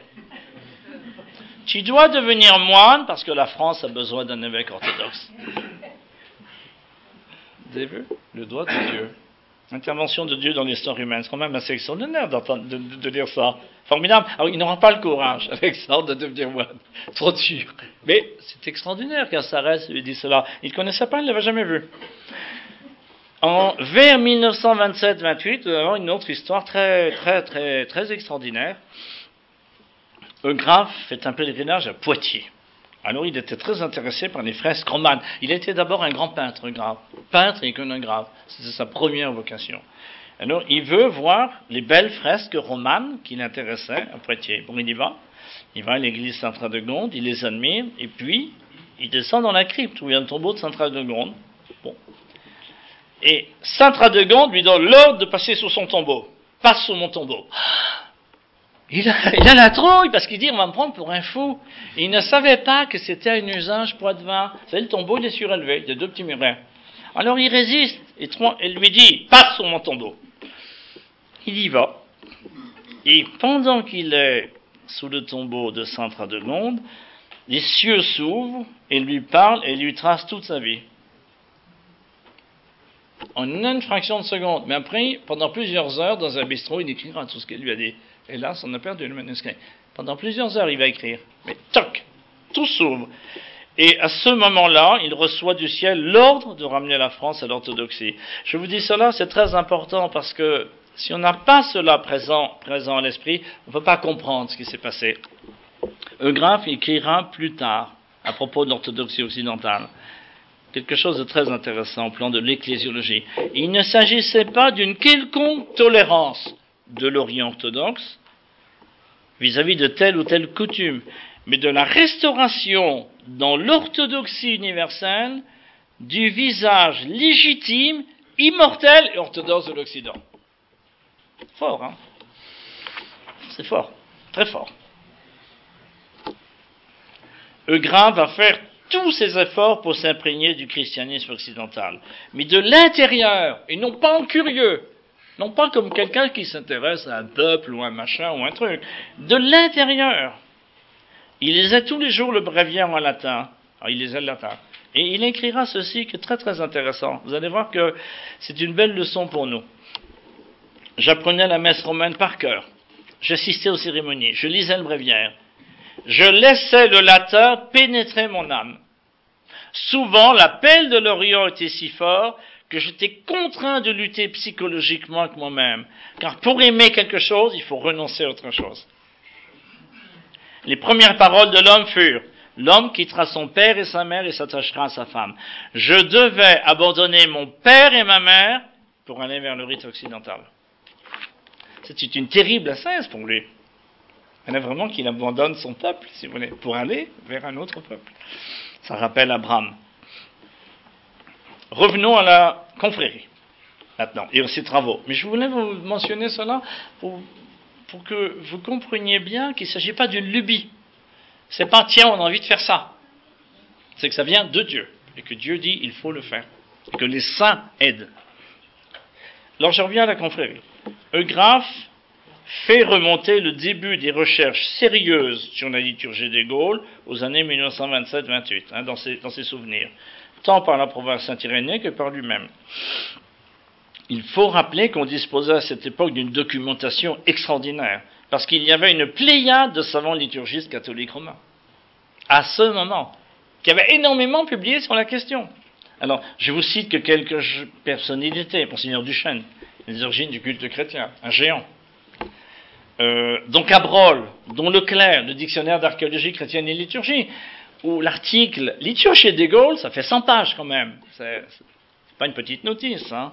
Max de Saxe et d'autres, dont Cajun, donc il y avait une pléiade de savants. Parce que vous savez, les catholiques romains sont des très très grands liturgistes. Alors, ils ne le mettent pas en pratique. C'est des grands liturgistes. Ils ne le mettent pas en pratique. Alors, outre lui-même, alors, outre lui-même qui est devenu le leader et le maître d'œuvre, c'était lui quand même qui connaissait le mieux les rites orientaux et occidentaux. Et il lisait le latin couramment, il lisait le grec couramment, il lisait le slavon couramment. Alors, qui dans l'équipe l'a aidé, d'après ce que nous pouvons savoir, d'après les quelques archives que nous avons. J'ai bénéficié d'un article très très bien qui n'est pas encore publié par un professeur d'université qui est membre de l'ECOF, René Bange. Son article est très très très bien documenté. Alors, il y avait aussi le comte Ignatieff, qui s'est surtout occupé de la géographie, et pour la liturgie, Palachkovski. Alors, Palachkovski fera des études à l'école des études, il fera un mémoire avec Grabar, qui est un, grand spécialiste de l'iconographie byzantine. Donc, vous voyez, il travaillera à la Bibliothèque nationale. C'est beaucoup plus tard. Donc, c'est ceux qui vont, disons, parmi d'autres, plutôt l'aider pour le travail sur la liturgie des Gaules. Qu'est-ce que je vous ai mis un petit tas Oui, ça va un grand événement se produisit en 1929. Ah oui, quelque chose de tout à fait extraordinaire. Les confrères se réunirent en séminaire pendant trois jours à Saint-Cloud, dans leur centre. Alors, c'est tout à fait étonnant. Il y eut trois célébrations en latin de la liturgie romaine, la liturgie gallicane, la liturgie byzantine. En latin. Les trois en latin. Il y a eu trois jours, trois célébrations des trois grandes liturgies qui étaient connues à l'époque. Puis il y a eu une longue discussion, il y a eu plusieurs exposés, dont un de Graff, puis il y en a eu d'autres, la confrérie décida alors de choisir le rite des Gaules pour les Français orthodoxes à venir. À l'époque, on ne connaissait pas. Alors ça, c'est très important pour que vous vous rendiez compte qu'ils n'ont pas fait ça comme ça par hasard. Ils auraient pu se dire, bah, c'était le rite de l'ancienne France. Bon, non, ils ont examiné tout. Même le rite byzantin, ils ont dit qu'est-ce qui serait le mieux pour des Français qui veulent devenir orthodoxes? Ils ont dit, c'est le rite des Gaules. Ils ont demandé au métropolite l'autorisation d'employer le rite gallican avec le calendrier occidental. N'oubliez pas qu'on est en calendrier julien à l'époque chez les orthodoxes. Enfin, on est encore en grande partie, hélas. Mais ce dernier recula devant une chose aussi audacieuse. Il a dit, ça dépasse ma compétence. C'est le métropolite Serge qui osera de Moscou, mais le métropolite Serge n'a pas osé. Hélas, hélas, il y aura des circonstances malheureuses. Vous savez, dans l'histoire humaine, on ne tient pas assez compte de deux choses. Moi, je suis historien. D'abord, les circonstances qui peuvent être heureuses ou malheureuses, puis il y a des fois, ça change au cours de l'histoire, et la psychologie humaine. On ne tient pas assez compte de ces deux choses-là. Et les circonstances vont être très malheureuses. En 1930-31, il y a le schisme eulochien au sein de l'Église russe à Paris. Le métropolite Euloge, qui était l'exarque du métropolite Serge de Moscou, il est sanctionné.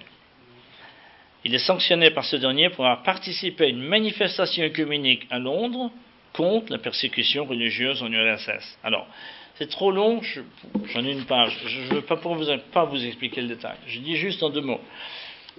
Le métropolite Serge, qui faisait fonction de locum tenens du patriarche, parce que le, patriarche avait été mis en prison. Ensuite, il sera tué. Donc il y avait un groupe de trois métropolites qui dirigeaient l'Église, puis ensuite les deux autres sont allés en camp de concentration, il restait tout seul. Il a fait une sorte de, comment on peut dire, un compromis avec l'État soviétique en demandant de pouvoir avoir une vie d'église normale. Mais l'État soviétique disait, en échange, vous êtes loyaux. Ça voulait dire, vous n'occupez pas de politique. Les immigrés à l'étranger, pas seulement eux, les anglicans, on est au début du mouvement communique, évidemment, ils criaient contre la persécution anti-religieuse en Union soviétique. Et le métropolitain de Tologe, qui au début avait fait très attention, il avait bien suivi les consignes du, du métropolite Serge, qui tenait lieu de patriarche, puis il s'est fait piéger. Il s'est fait piéger, il est allé à Londres à une cérémonie vraiment publique.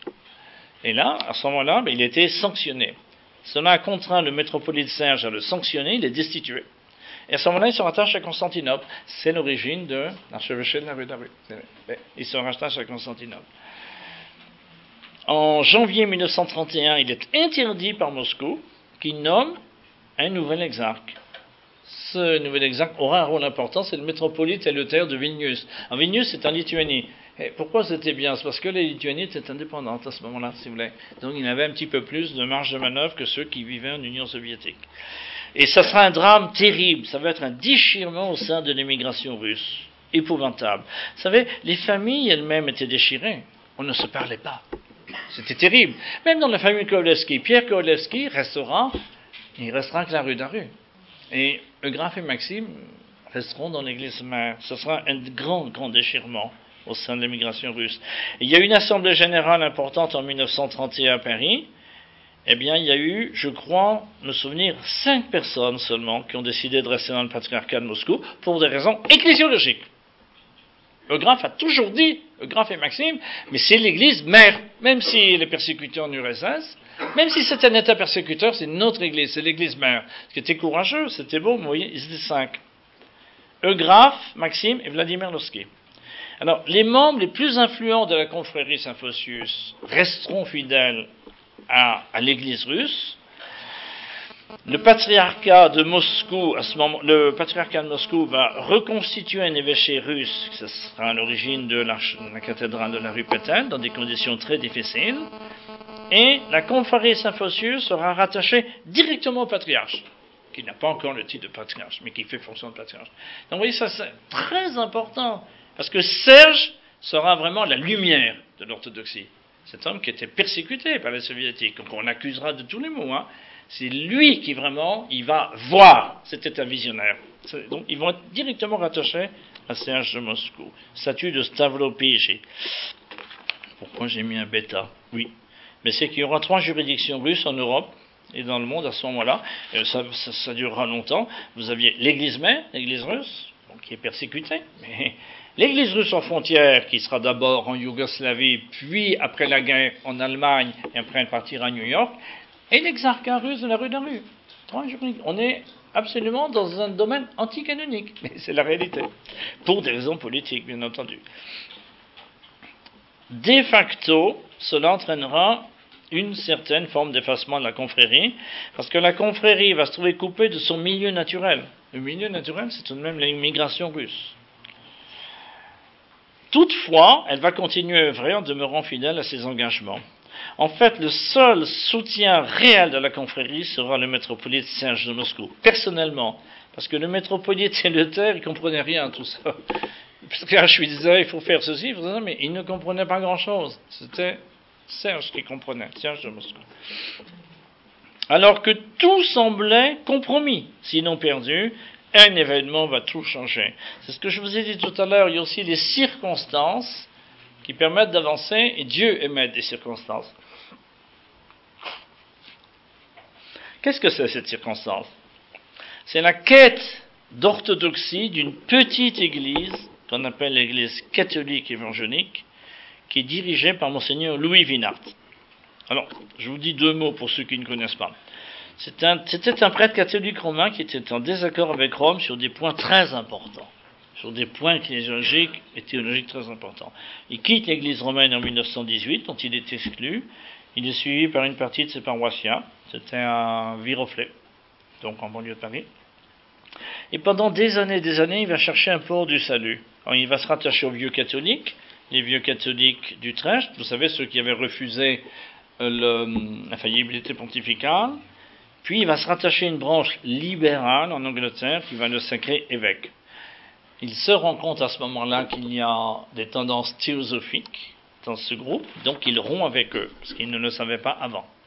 Il continue à être en recherche, il lit les pères de l'Église, il transforme sa messe romaine, il supprime le filioque, communion sur les deux espèces. C'était déjà quand même quelqu'un qui avançait bien. Et il fréquente beaucoup les milieux communiques. Et grâce à cela, en 1929, il rencontre le père Lév Gillet. Alors, le père Lév Gillet, je n'aurai pas le temps de vous le détailler, c'est un ancien prêtre uniate, donc catholique romain de orientale, qui a fait partie de l'équipe des moines qui fonderont Cheftogne. À ce moment-là, c'était pas Cheftogne, hein, avec Don Lambert Baudoin, c'était à Amé-sur-Meuse en Belgique. Et il sera le secrétaire particulier d'un archevêque uniate très célèbre, Septiki, qui était en, Galicie. Je crois que c'est la partie de l'Ukraine qui a été rattachée à ce moment-là à la Pologne. Et puis ensuite, il revient en France, et je ne me souviens plus par quel canal, mais il se rapproche de l'orthodoxie, et euh, il sera intégré à l'Église orthodoxe par le métropolite Loge dans une cérémonie privée. Et c'était assez amusant parce que euh, c'était dans une petite chapelle privée de la banlieue de Paris. Celui qui chantait, c'était Eugraphe Kovalevski, quand Lev Gillet était intégré à l'orthodoxie. Alors en 1929, il rencontre le père Lev Gillet,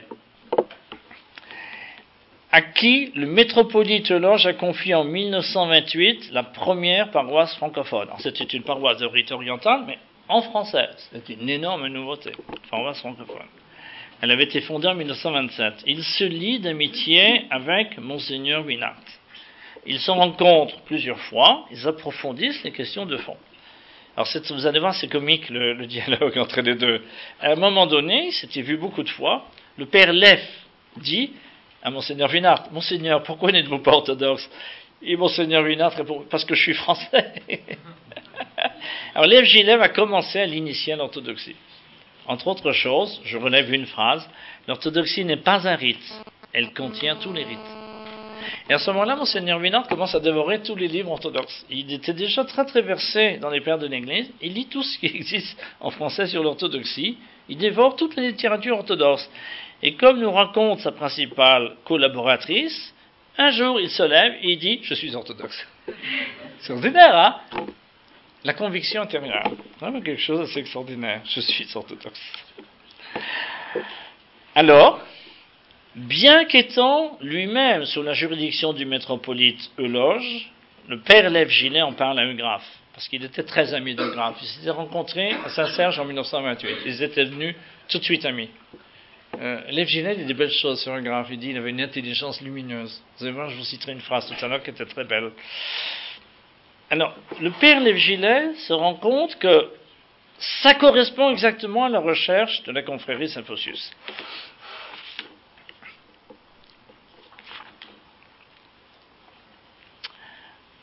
Il avait intuitivement compris que le chemin ecclésial de cette communauté concordait avec les buts de la confrérie.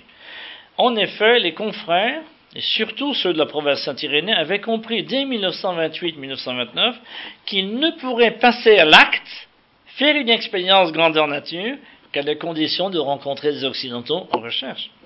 en quête d'orthodoxie. Sinon, ça restait quand même abstrait. On laissait la possibilité, mais il n'y avait pas. Alors, je veux quand même rappeler qu'à cette époque, il y avait tout de même beaucoup de, communautés en Europe occidentale qui étaient en recherche. Hein. Il, y avait, beaucoup de gens qui avaient rompu avec Rome après la faillibilité pontificale. Et il y avait des communautés du style de celle de Monseigneur Winart. On, on est en Italie, en Suisse, aux Pays-Bas, en Allemagne. Hein. Il, y avait, il, y avait, beaucoup de ces petites communautés qui étaient en quête de quelque chose, qui étaient en quête de retrouver euh, l'Église mère, l'Église fondamentale.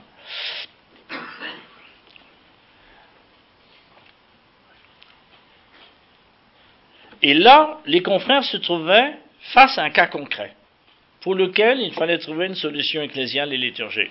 ça, ça c'est tout à fait extraordinaire.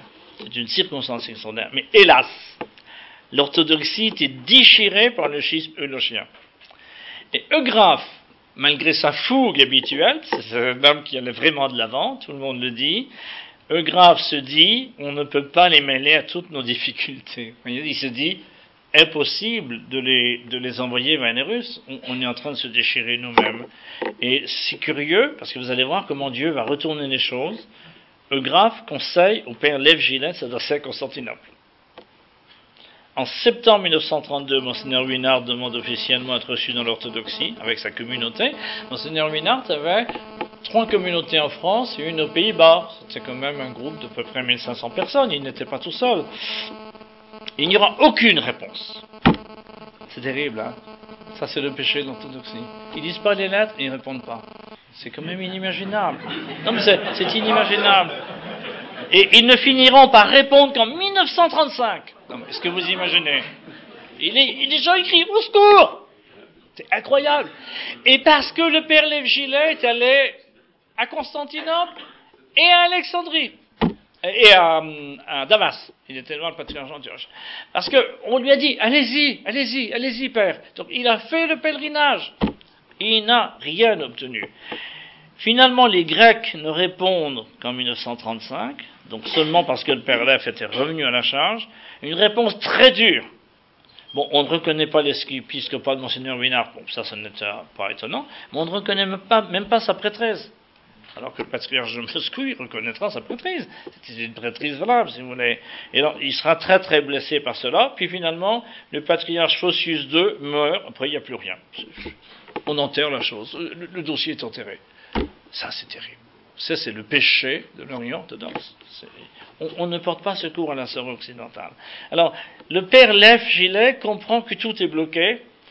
Et ça, ce sera son génie il conseille à Monseigneur Winard de se tourner vers Moscou. Vous voyez? Et Moscou, alors que ce n'est pas sa juridiction, il n'est avec le métropolite hein. Mais il se rend bien compte que ce n'est pas possible. Et alors, il va faire quelque chose d'extraordinaire. Il organise une rencontre entre Monseigneur Winard et le jeune Graf Gorlewski. Alors, ce sera un trait de génie, un geste prophétique. Le père lève gilet, c'est quand même une belle phrase que je veux vous lire. Il dit à Monseigneur Winard, je vous amènerai cette semaine l'homme que je considère comme le plus remarquable à ma connaissance, un grave Kovalevski. C'est pas mal quand même.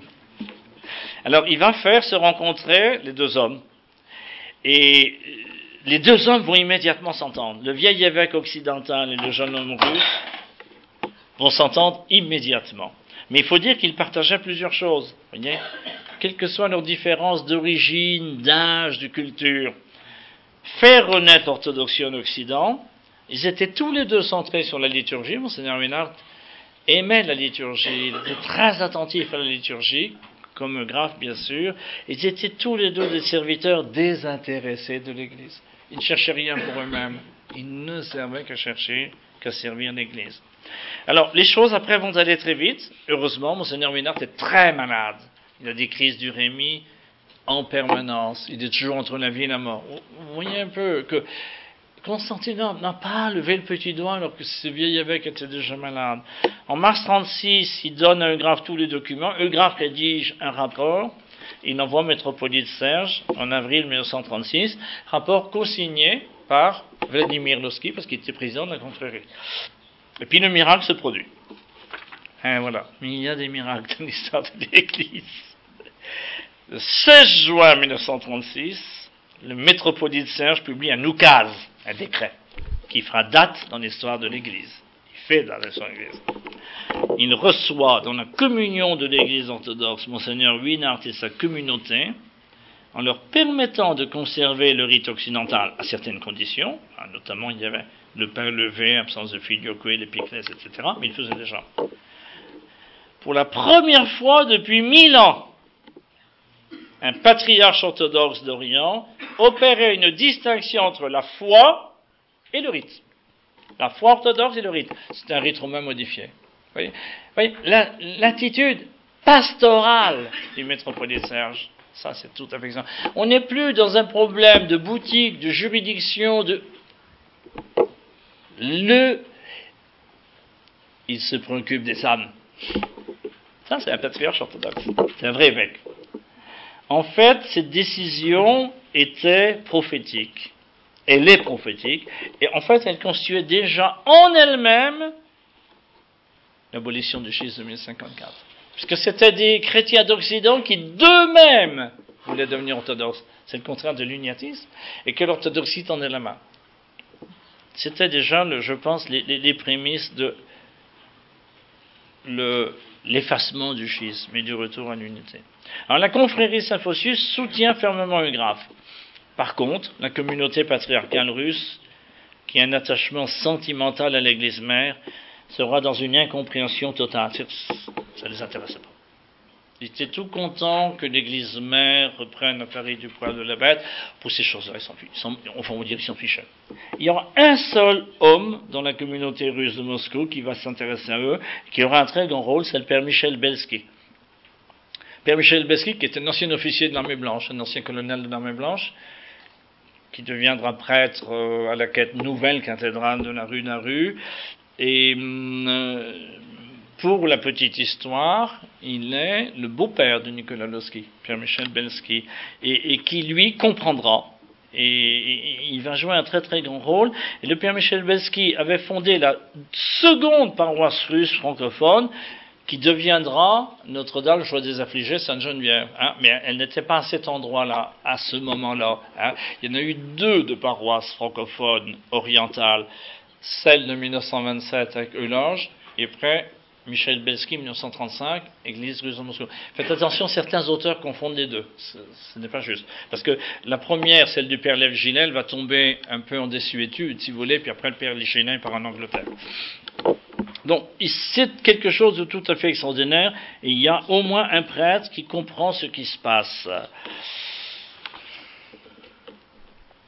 Alors, on peut dire aussi, j'ajoute quand même, parce que j'ai parlé des défauts des orientaux, il y a aussi des défauts des occidentaux.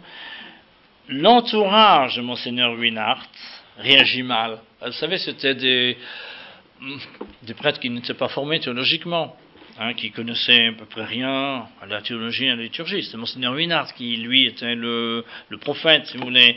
Et Monseigneur Winart va demander au jeune graphe de le relayer dans l'initiation à l'orthodoxie de son clergé, ils iront contre cœur. Hein. Ils considèrent que Graf Korleski est un intrus. Après, ils le combattront. Ils le combattront violemment. Ils feront des choses horribles. Mais vous voyez, des deux côtés, il y a des, il a des défauts.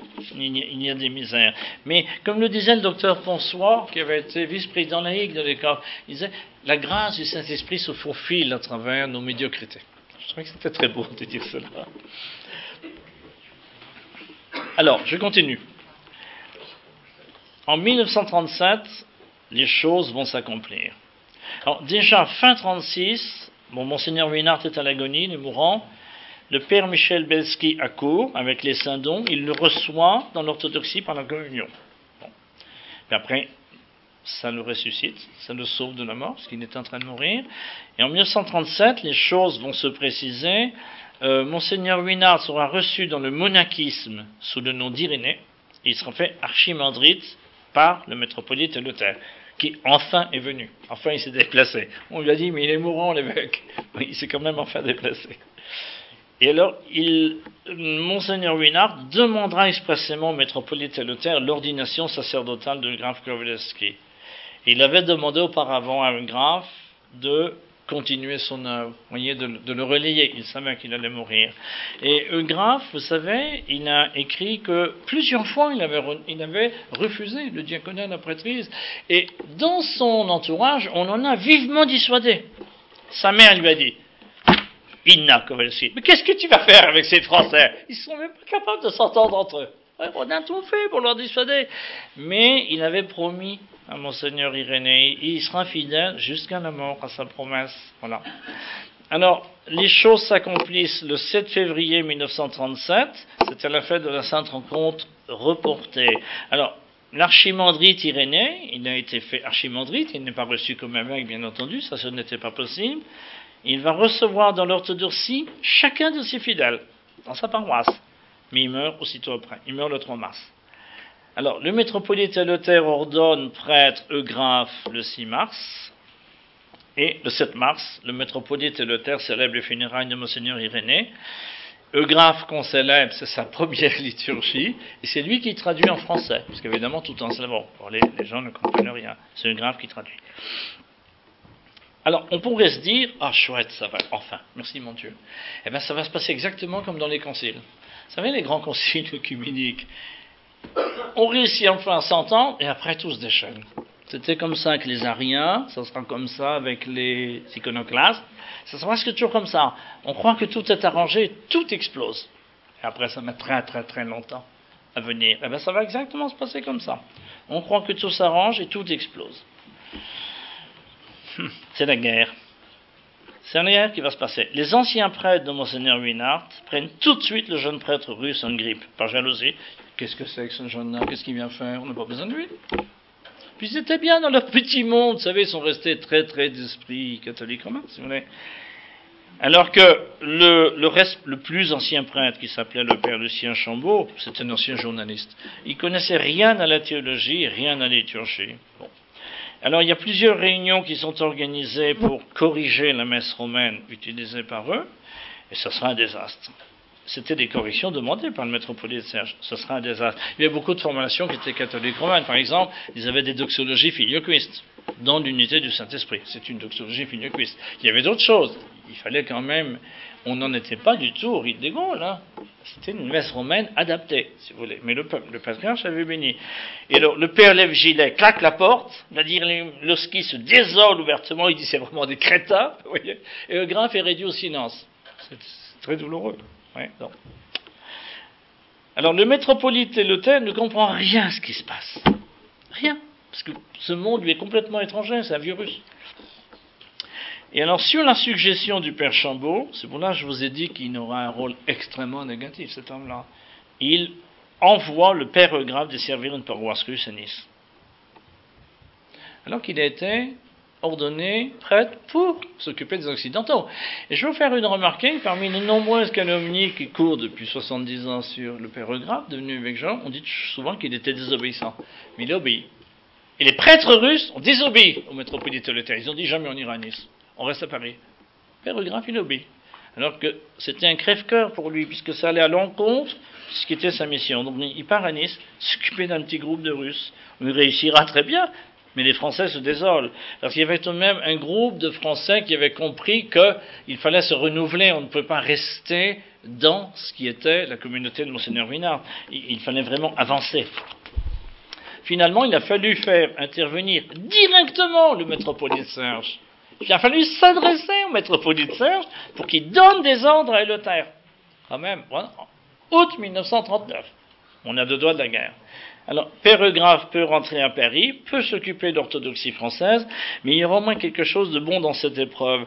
Euh, le patriarche Serge, futur, hein, il le sera en 1943 seulement, il se rend compte que, mais il y a des bisbilles. Il dit, ben, il dit, c'est pas compliqué, faites une nouvelle communauté. Ah, mais ça ne pouvait pas se faire sans la bénédiction d'épiscopat. Il dit, mais faites une autre communauté. Alors ça, c'était tout à fait une solution de sagesse. Donc on va créer une nouvelle communauté française qui correspond aux objectifs de la confrérie et qui sera distincte de l'ancienne paroisse de Monseigneur Minard. Et en plus, il va plus loin, le futur patriarche. Il bénit la création d'un centre missionnaire qui s'appellera le centre Saint-Irénée. Ce centre Saint-Irénée sera créé en août 1939. Il est à l'origine de la paroisse Saint-Irénée actuelle. Bon, le pérographe rentre à Paris, il se remet au travail, c'est la guerre. 1er septembre, 2 septembre, c'est la guerre. Pérographe est mobilisé, bien sûr, les autres ne sont pas mobilisés. Il sera fait prisonnier des Allemands, 4 ans dans un camp de prisonniers en Allemagne, où il fera des merveilles, il créera une université de théologie, il fera plein de choses, mais il manquera de mourir deux fois. Parce qu'il a demandé à aller avec des soviétiques. Les soviétiques étaient extrêmement persécutés par les Allemands. Il y avait le typhus. Et il a dit, mais moi je suis russe, je suis prêtre, je dois aller avec eux. Il, il attrapera le typhus. Et après, il sera dénoncé par un soviétique. Vous savez qu'ils avaient la culture de la dénonciation, les soviétiques. Il sera dénoncé aux autorités allemandes comme anti-allemand. Et il risquera d'être fusillé. Donc, il aura une vie extrêmement mouvementée pendant ces quatre années. Il racontera une chose intéressante, le père Grave. Il dira que c'est là où il a appris à connaître le peuple de France. C'est bien. Qu'avant, il fréquentait des milieux tout de même relativement d'élite, si vous voulez. C'était des milieux intellectuels. Mais là, il était avec le peuple. Il y avait des ouvriers, des paysans, des machins, des trucs. Il dit, j'ai appris à connaître le peuple de France. C'est une assez, belle expérience. Et beaucoup de ceux qui étaient prisonniers avec lui, après, deviendront orthodoxes. Ils viendront se tirer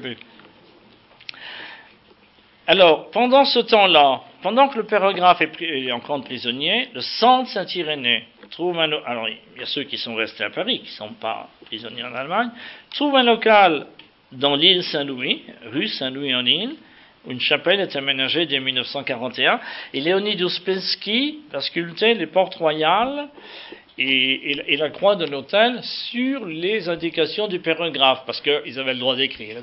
Donc, on peut toujours les voir. La cathédrale Saint-Irénée, il y a une magnifique porte royale, il y a Saint-Pierre et Saint-Paul, et puis il y a la croix d'hôtel. Et puis aussi euh, l'endroit où on prie pour les défunts. Hein, c'est Ouspensky qui fera ça pendant la guerre.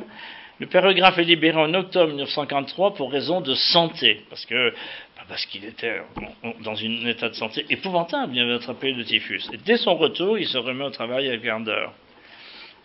Alors, c'est là, à ce moment-là, où on va, je pense, je dis je pense parce qu'il n'est pas facile de savoir, finaliser les travaux de restauration sur le rite des Gaules. Il y avait déjà beaucoup été fait, mais on va vraiment finaliser. Et là, probablement, il a été aidé par Palachkowski. Il avait un travail pastoral important parce qu'il y avait un embryon de paroisse française et un travail missionnaire d'enseignement. C'est là qu'il va jeter les bases du futur Institut, Saint-Denis, Institut de théologie, avec l'aide de Vladimir Losky. Il faut rappeler que Saint-Serge d'enseigner en russe. Eh il n'y avait rien pour les Français. Donc on va poser les bases. Alors, événement très important, le 29 juin 1944 a lieu la première célébration du rite des Gaules restauré pour la fête de Saint-Irénée qui était reportée dans cette chapelle Saint-Irénée. Alors ça, c'est vraiment un événement considérable. Je veux préciser, parce que je n'ai pas le temps de faire plus, qu'il ne s'agit pas d'une restauration archéologique, c'est une restauration pastorale. Bien sûr, on a pris le de l'ancienne liturgie des Gaules, on a pris tout ce qu'on pouvait de texte de la liturgie des Gaules, mais on ne s'est pas contenté de cela. Il y avait parfois des trous dans les manuscrits, il n'y avait pas tout, puis il y avait des déficiences, dans toutes les liturgies il y a des déficiences. Et comme ces gens-là venaient d'une tradition orthodoxe vivante, ils ont puisé, selon l'ancien usage de compénétration des rites. On, on, empruntait des choses d'un rite à l'autre. Donc, c'est pas une œuvre archéologique, c'est une œuvre pastorale. Le but, c'était que des Français orthodoxes puissent avoir une vie liturgique normale, mais correspondant à leur cadre culturel et à leur histoire. Il y a aussi, il n'y a pas seulement le fait que des, certaines prières manquassent, il y a aussi le fait qu'il fallait aussi qu'il y ait un apport théologique. Donc, mettre l'accent sur l'édification de l'homme. Donc, c'était intéressant de faire des emprunts au rite byzantin. Alors, c'était bien d'avoir restauré le rite. Bon, mais il fallait quand même mettre tout ça en musique. Et en novembre 1945, Maxime Kovalevsky, qui, a été quand même le, plus grand compositeur de musique liturgique russe en Occident au XXe siècle, il accepte d'abandonner provisoirement sa paroisse russe et de prendre en charge la composition des chants liturgiques avec l'aide de Michel Zimin, que, moi j'ai connu, que certains d'entre vous ont certainement connu, en utilisant les tons grégoriens, mais renouvelés et épurés, et les tons slaves. Il utilisera les deux. Donc ça, c'était tout à fait extraordinaire que Maxime accepta de faire cette grande œuvre. Et en 1946, les statuts de, ça s'appelait à l'époque Église orthodoxe de France, sont déposés en accord avec le métropolite Séraphin, qui était le métropolite russe à ce moment-là, à Paris. ça n'a pas été fait en douce, comme on entend écrire parfois dans certains ouvrages. La confrérie avait rempli ses objectifs, et alors elle va s'assoupir puis disparaître. C'est le pérographe lui-même qui proposera à son grand ami Vladimir Losky, dernier président de la confrérie, de la fermer. Il dira, écoute, maintenant, à rien, il faut mieux la fermer. Il dit, si nous recevons la bénédiction de Moscou. Voilà. Et c'est ce qui sera fait. Ils proposeront au patriarche de la fermer. Alors, ce n'était plus Serge, c'était le patriarche Alexis, euh, qui était patriarche à ce moment-là. Euh, Serge meurt en 1949, donc patriarche Alexis était, élu à sa place. Et donc, avec l'assentiment du patriarche Alexis, la confrérie fermée le 8 novembre 1950. En fait, le flambeau était passé à la toute jeune et petite Église française. Alors, je vais conclure. La confrérie Symphosius accomplit une œuvre admirable et prophétique qui correspondait au dessein de Dieu et qui constitue le rachat du péché de 1054. Parce que 1054 est un péché. C'est notre péché. Et l'Occident et l'Orient, notre péché. L'Occident a péché positivement, en se trompant théologiquement. Mais l'Orient a péché négativement, en ne tendant pas la main à la sœur occidentale. C'est notre péché, 1054. Chacune des deux parties, en effet, s'est portée au devant de l'autre en accomplissant une ascèse. Les Occidentaux ont pris conscience de leur déficience théologique et du fait qu'ils ne pouvaient retrouver leurs racines qu'en s'adressant à la sœur orientale, l'orthodoxie, qui avait conservé pieusement le trésor. Les orthodoxes d'Orient ont repris conscience du fait que leur sœur occidentale existait et qu'ils devaient lui tendre la main. Chacun, chacune des deux parties a dû faire une ascèse pour aller vers l'autre. Mais hélas, mais ça, je ne peux pas le développer. Il y avait en germe en 1955 toutes les difficultés à venir, comme ça arrive souvent dans l'histoire de l'Église. D'une part, les deux principales juridictions russes vont évoluer dans un sens contraire à celui de la confrérie. Alors que c'était quand même ce milieu de l'émigration russe qui avait engendré la confrérie. Et en plus, en se chamaillant terriblement, en étant absolument antagonistes. La rue d'Aru, s'était complètement désintéressé des travaux de la confrérie après 1931, ben, parce que la confrérie était restée en l'église russe de Moscou. Elle évoluera vers une simple francophonie. Mais c'est ben, francophone. Un Chinois peut être francophone, il reste quand même chinois. Hein, vous pouvez célébrer la liturgie byzantine dans toutes les langues que vous voulez, ce sera toujours oriental. Les rites de Gaulle, c'est pareil. On va évoluer vers une simple francophonie et sera rapidement hostile à la jeune église française naissante. Le fait d'être soumise à Constantinople sera pour beaucoup. Maxime Kowalski insiste beaucoup dans son très bel ouvrage. Il dit euh, le drame, c'est qu'il y a cette théorie du bipapisme, c'est-à-dire Rome en Occident, Constantinople en Orient. Ce qu'il faut, ce qu'il faut. Ça ne correspond pas du tout à la règle 34, 34e canon apostolique. C'est faux. Mais hélas, c'était très à la mode, même encore maintenant. Il évêché du patriarcat de Moscou après la mort du patriarche Serge en 1940. Je me suis trompé, 1944, 1949. En 1949, oubliera l'esprit et l'œuvre de la confrérie, se repliera sur un amour sentimental de l'Église mère. Et d'autre part, parce qu'il y a des fautes des deux côtés, les Occidentaux demeureront divisés. L'ancienne paroisse de Monseigneur Huinart luttera ouvertement contre le centre Saint-Irénée. Le père Chambaud aura une très grave responsabilité dans la rupture de la jeune église française avec Moscou. Il y aura beaucoup de calomnies, d'horribles calomnies, qui vont, hélas, changer le cours de cette histoire. Et le patriarche Serge ne sera plus là pour la défendre. La jeune église orthodoxe française aura à souffrir constamment d'incompréhension, de critiques et de calomnies que Maxime Kovalevski qualifie d'absurdes. C'est Maxime Kolowski est un homme qui est incontestable et incontesté. Il dit que ce sont des calomnies absurdes. C'est bien. Il faut même le souligner.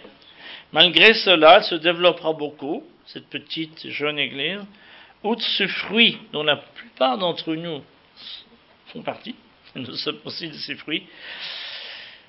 La confrérie influencera durablement la plupart des paroisses de rite byzantin d'Europe occidentale et d'Amérique du Nord. Vous savez, il n'y a pas seulement la restauration d'un rite orthodoxe occidental. Il y aura énormément de modifications qui vont être introduites dans les célébrations de la liturgie byzantine, parce qu'ils vont vouloir retrouver ce qui était la vraie tradition.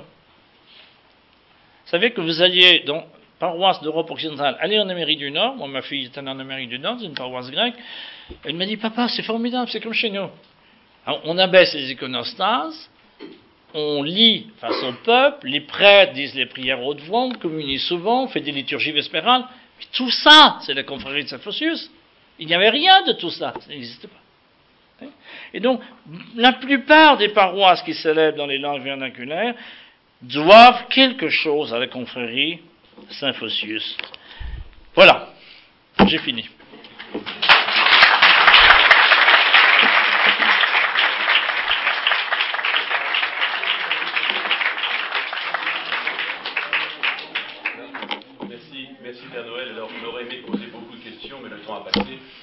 Cinq minutes pour les questions. Alors, cinq minutes de caresse peut-être.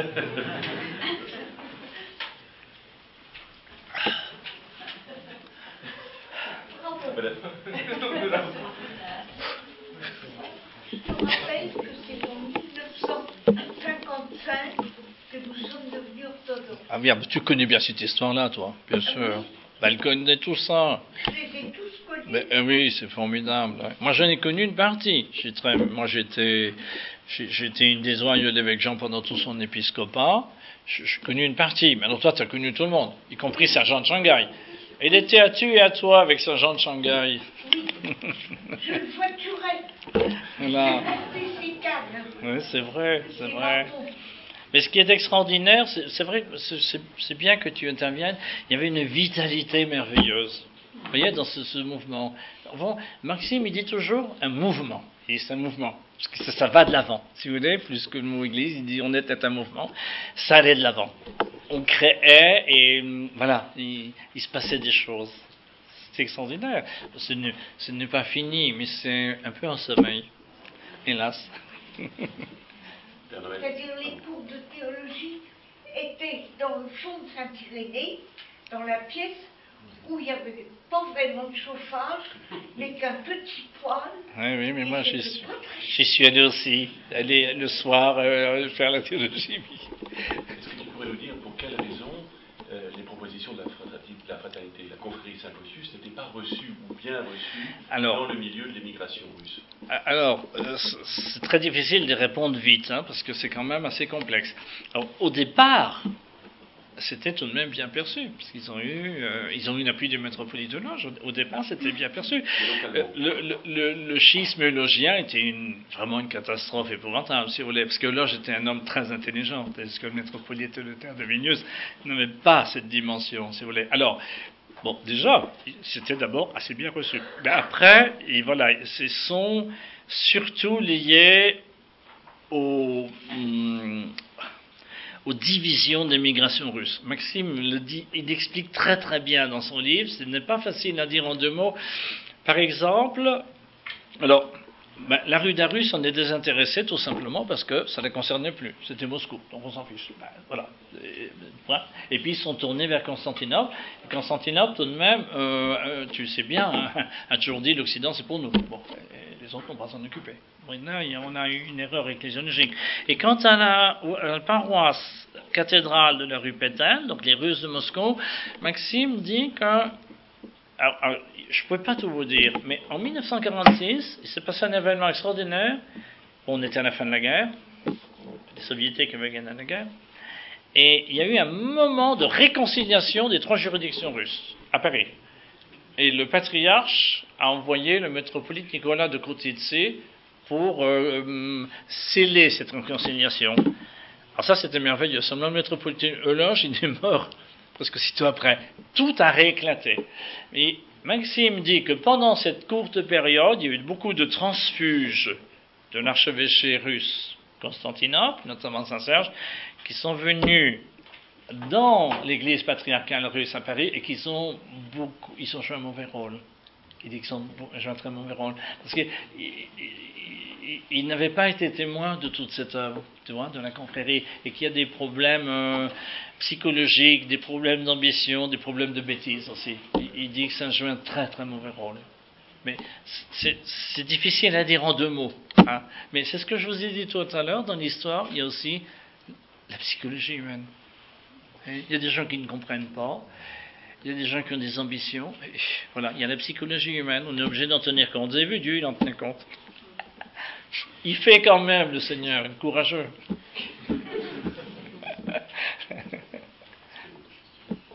je voudrais vous remercier pour, pour, je suis de ce que vous nous avez dit, notre histoire à nous, et si, euh, si nous n'avions pas lu Monseigneur Jean, on ne serait pas là. Je ne serais pas là. on serait pas orthodoxe. Non seulement on ne serait pas là, mais pas, je n'aurais pas confessé. Absolument. Orthodoxe. Mais évidemment. Et euh, je, je, vous avoue que je croyais qu'il était démodé. On n'entendait plus parler de lui. Mais chaque, chaque jour, je le prie avec l'archevêque hum, hum, hum. de San Oui, oui, bien sûr, vous avez raison. Et quand je vais à Poitiers, je suis tellement heureuse d'aller faire pérégrinaire auprès de cette Radegonde parce qu'elle a participé, elle est là et elle participe. Vous avez raison. Puis beaucoup d'autres saints, euh, on ne peut pas tout dire, mais si vous voulez, par exemple, il a écrit un ouvrage extraordinaire avec Jean sur le canon eucharistique. Il a fait un commentaire mot à mot de tout le canon des Gaules restauré en comparant tous les autres canons des grandes liturgies. C'est un ouvrage admirable qui n'est jamais cité dans aucune bibliographie. Jamais. Quand il a mis le dernier mot à cet ouvrage, je crois que c'est en 1949, Saint-Séraphin lui est apparu. C'était beau Non, Saint-Séraphin lui est apparu. Et, l'évêque Jean dit, enfin, c'est pas lui qui dit ça, c'était une de ses collaboratrices dit, c'était un peu comme le sceau de l'église orthodoxe traditionnelle. Voilà, c'était beau, mais il y a, beaucoup d'autres. Avec Thérèse de alors Thérèse de Lisieux, c'est un autre cas. J'ai encore d'entendre parler deux minutes. C'est un homme qui n'est pas du tout de l'air, l'évêque Jean, parce qu'il vivait comme si l'unité de l'Église était refaite. Et tout ce qu'il y avait de bien en Occident, même après le schisme, il tenait compte personnellement. Il n'en faisait pas un canon, hein il ne faisait pas des icônes, mais, mais, il tenait compte de cette sainteté qui existait en Occident. C'est un homme ouvert et libre. Il disait un truc très amusant. Dans son clergé, il y avait beaucoup de Français, mais il n'y avait pas que des Français il y avait aussi des Russes, il y avait d'autres. Il disait, quand j'ai un problème avec le clergé français, je prie Sainte Thérèse.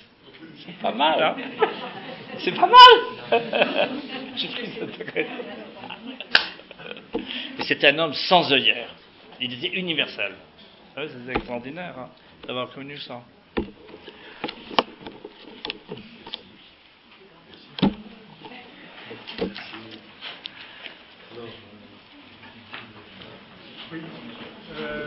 Merci Père Noël d'avoir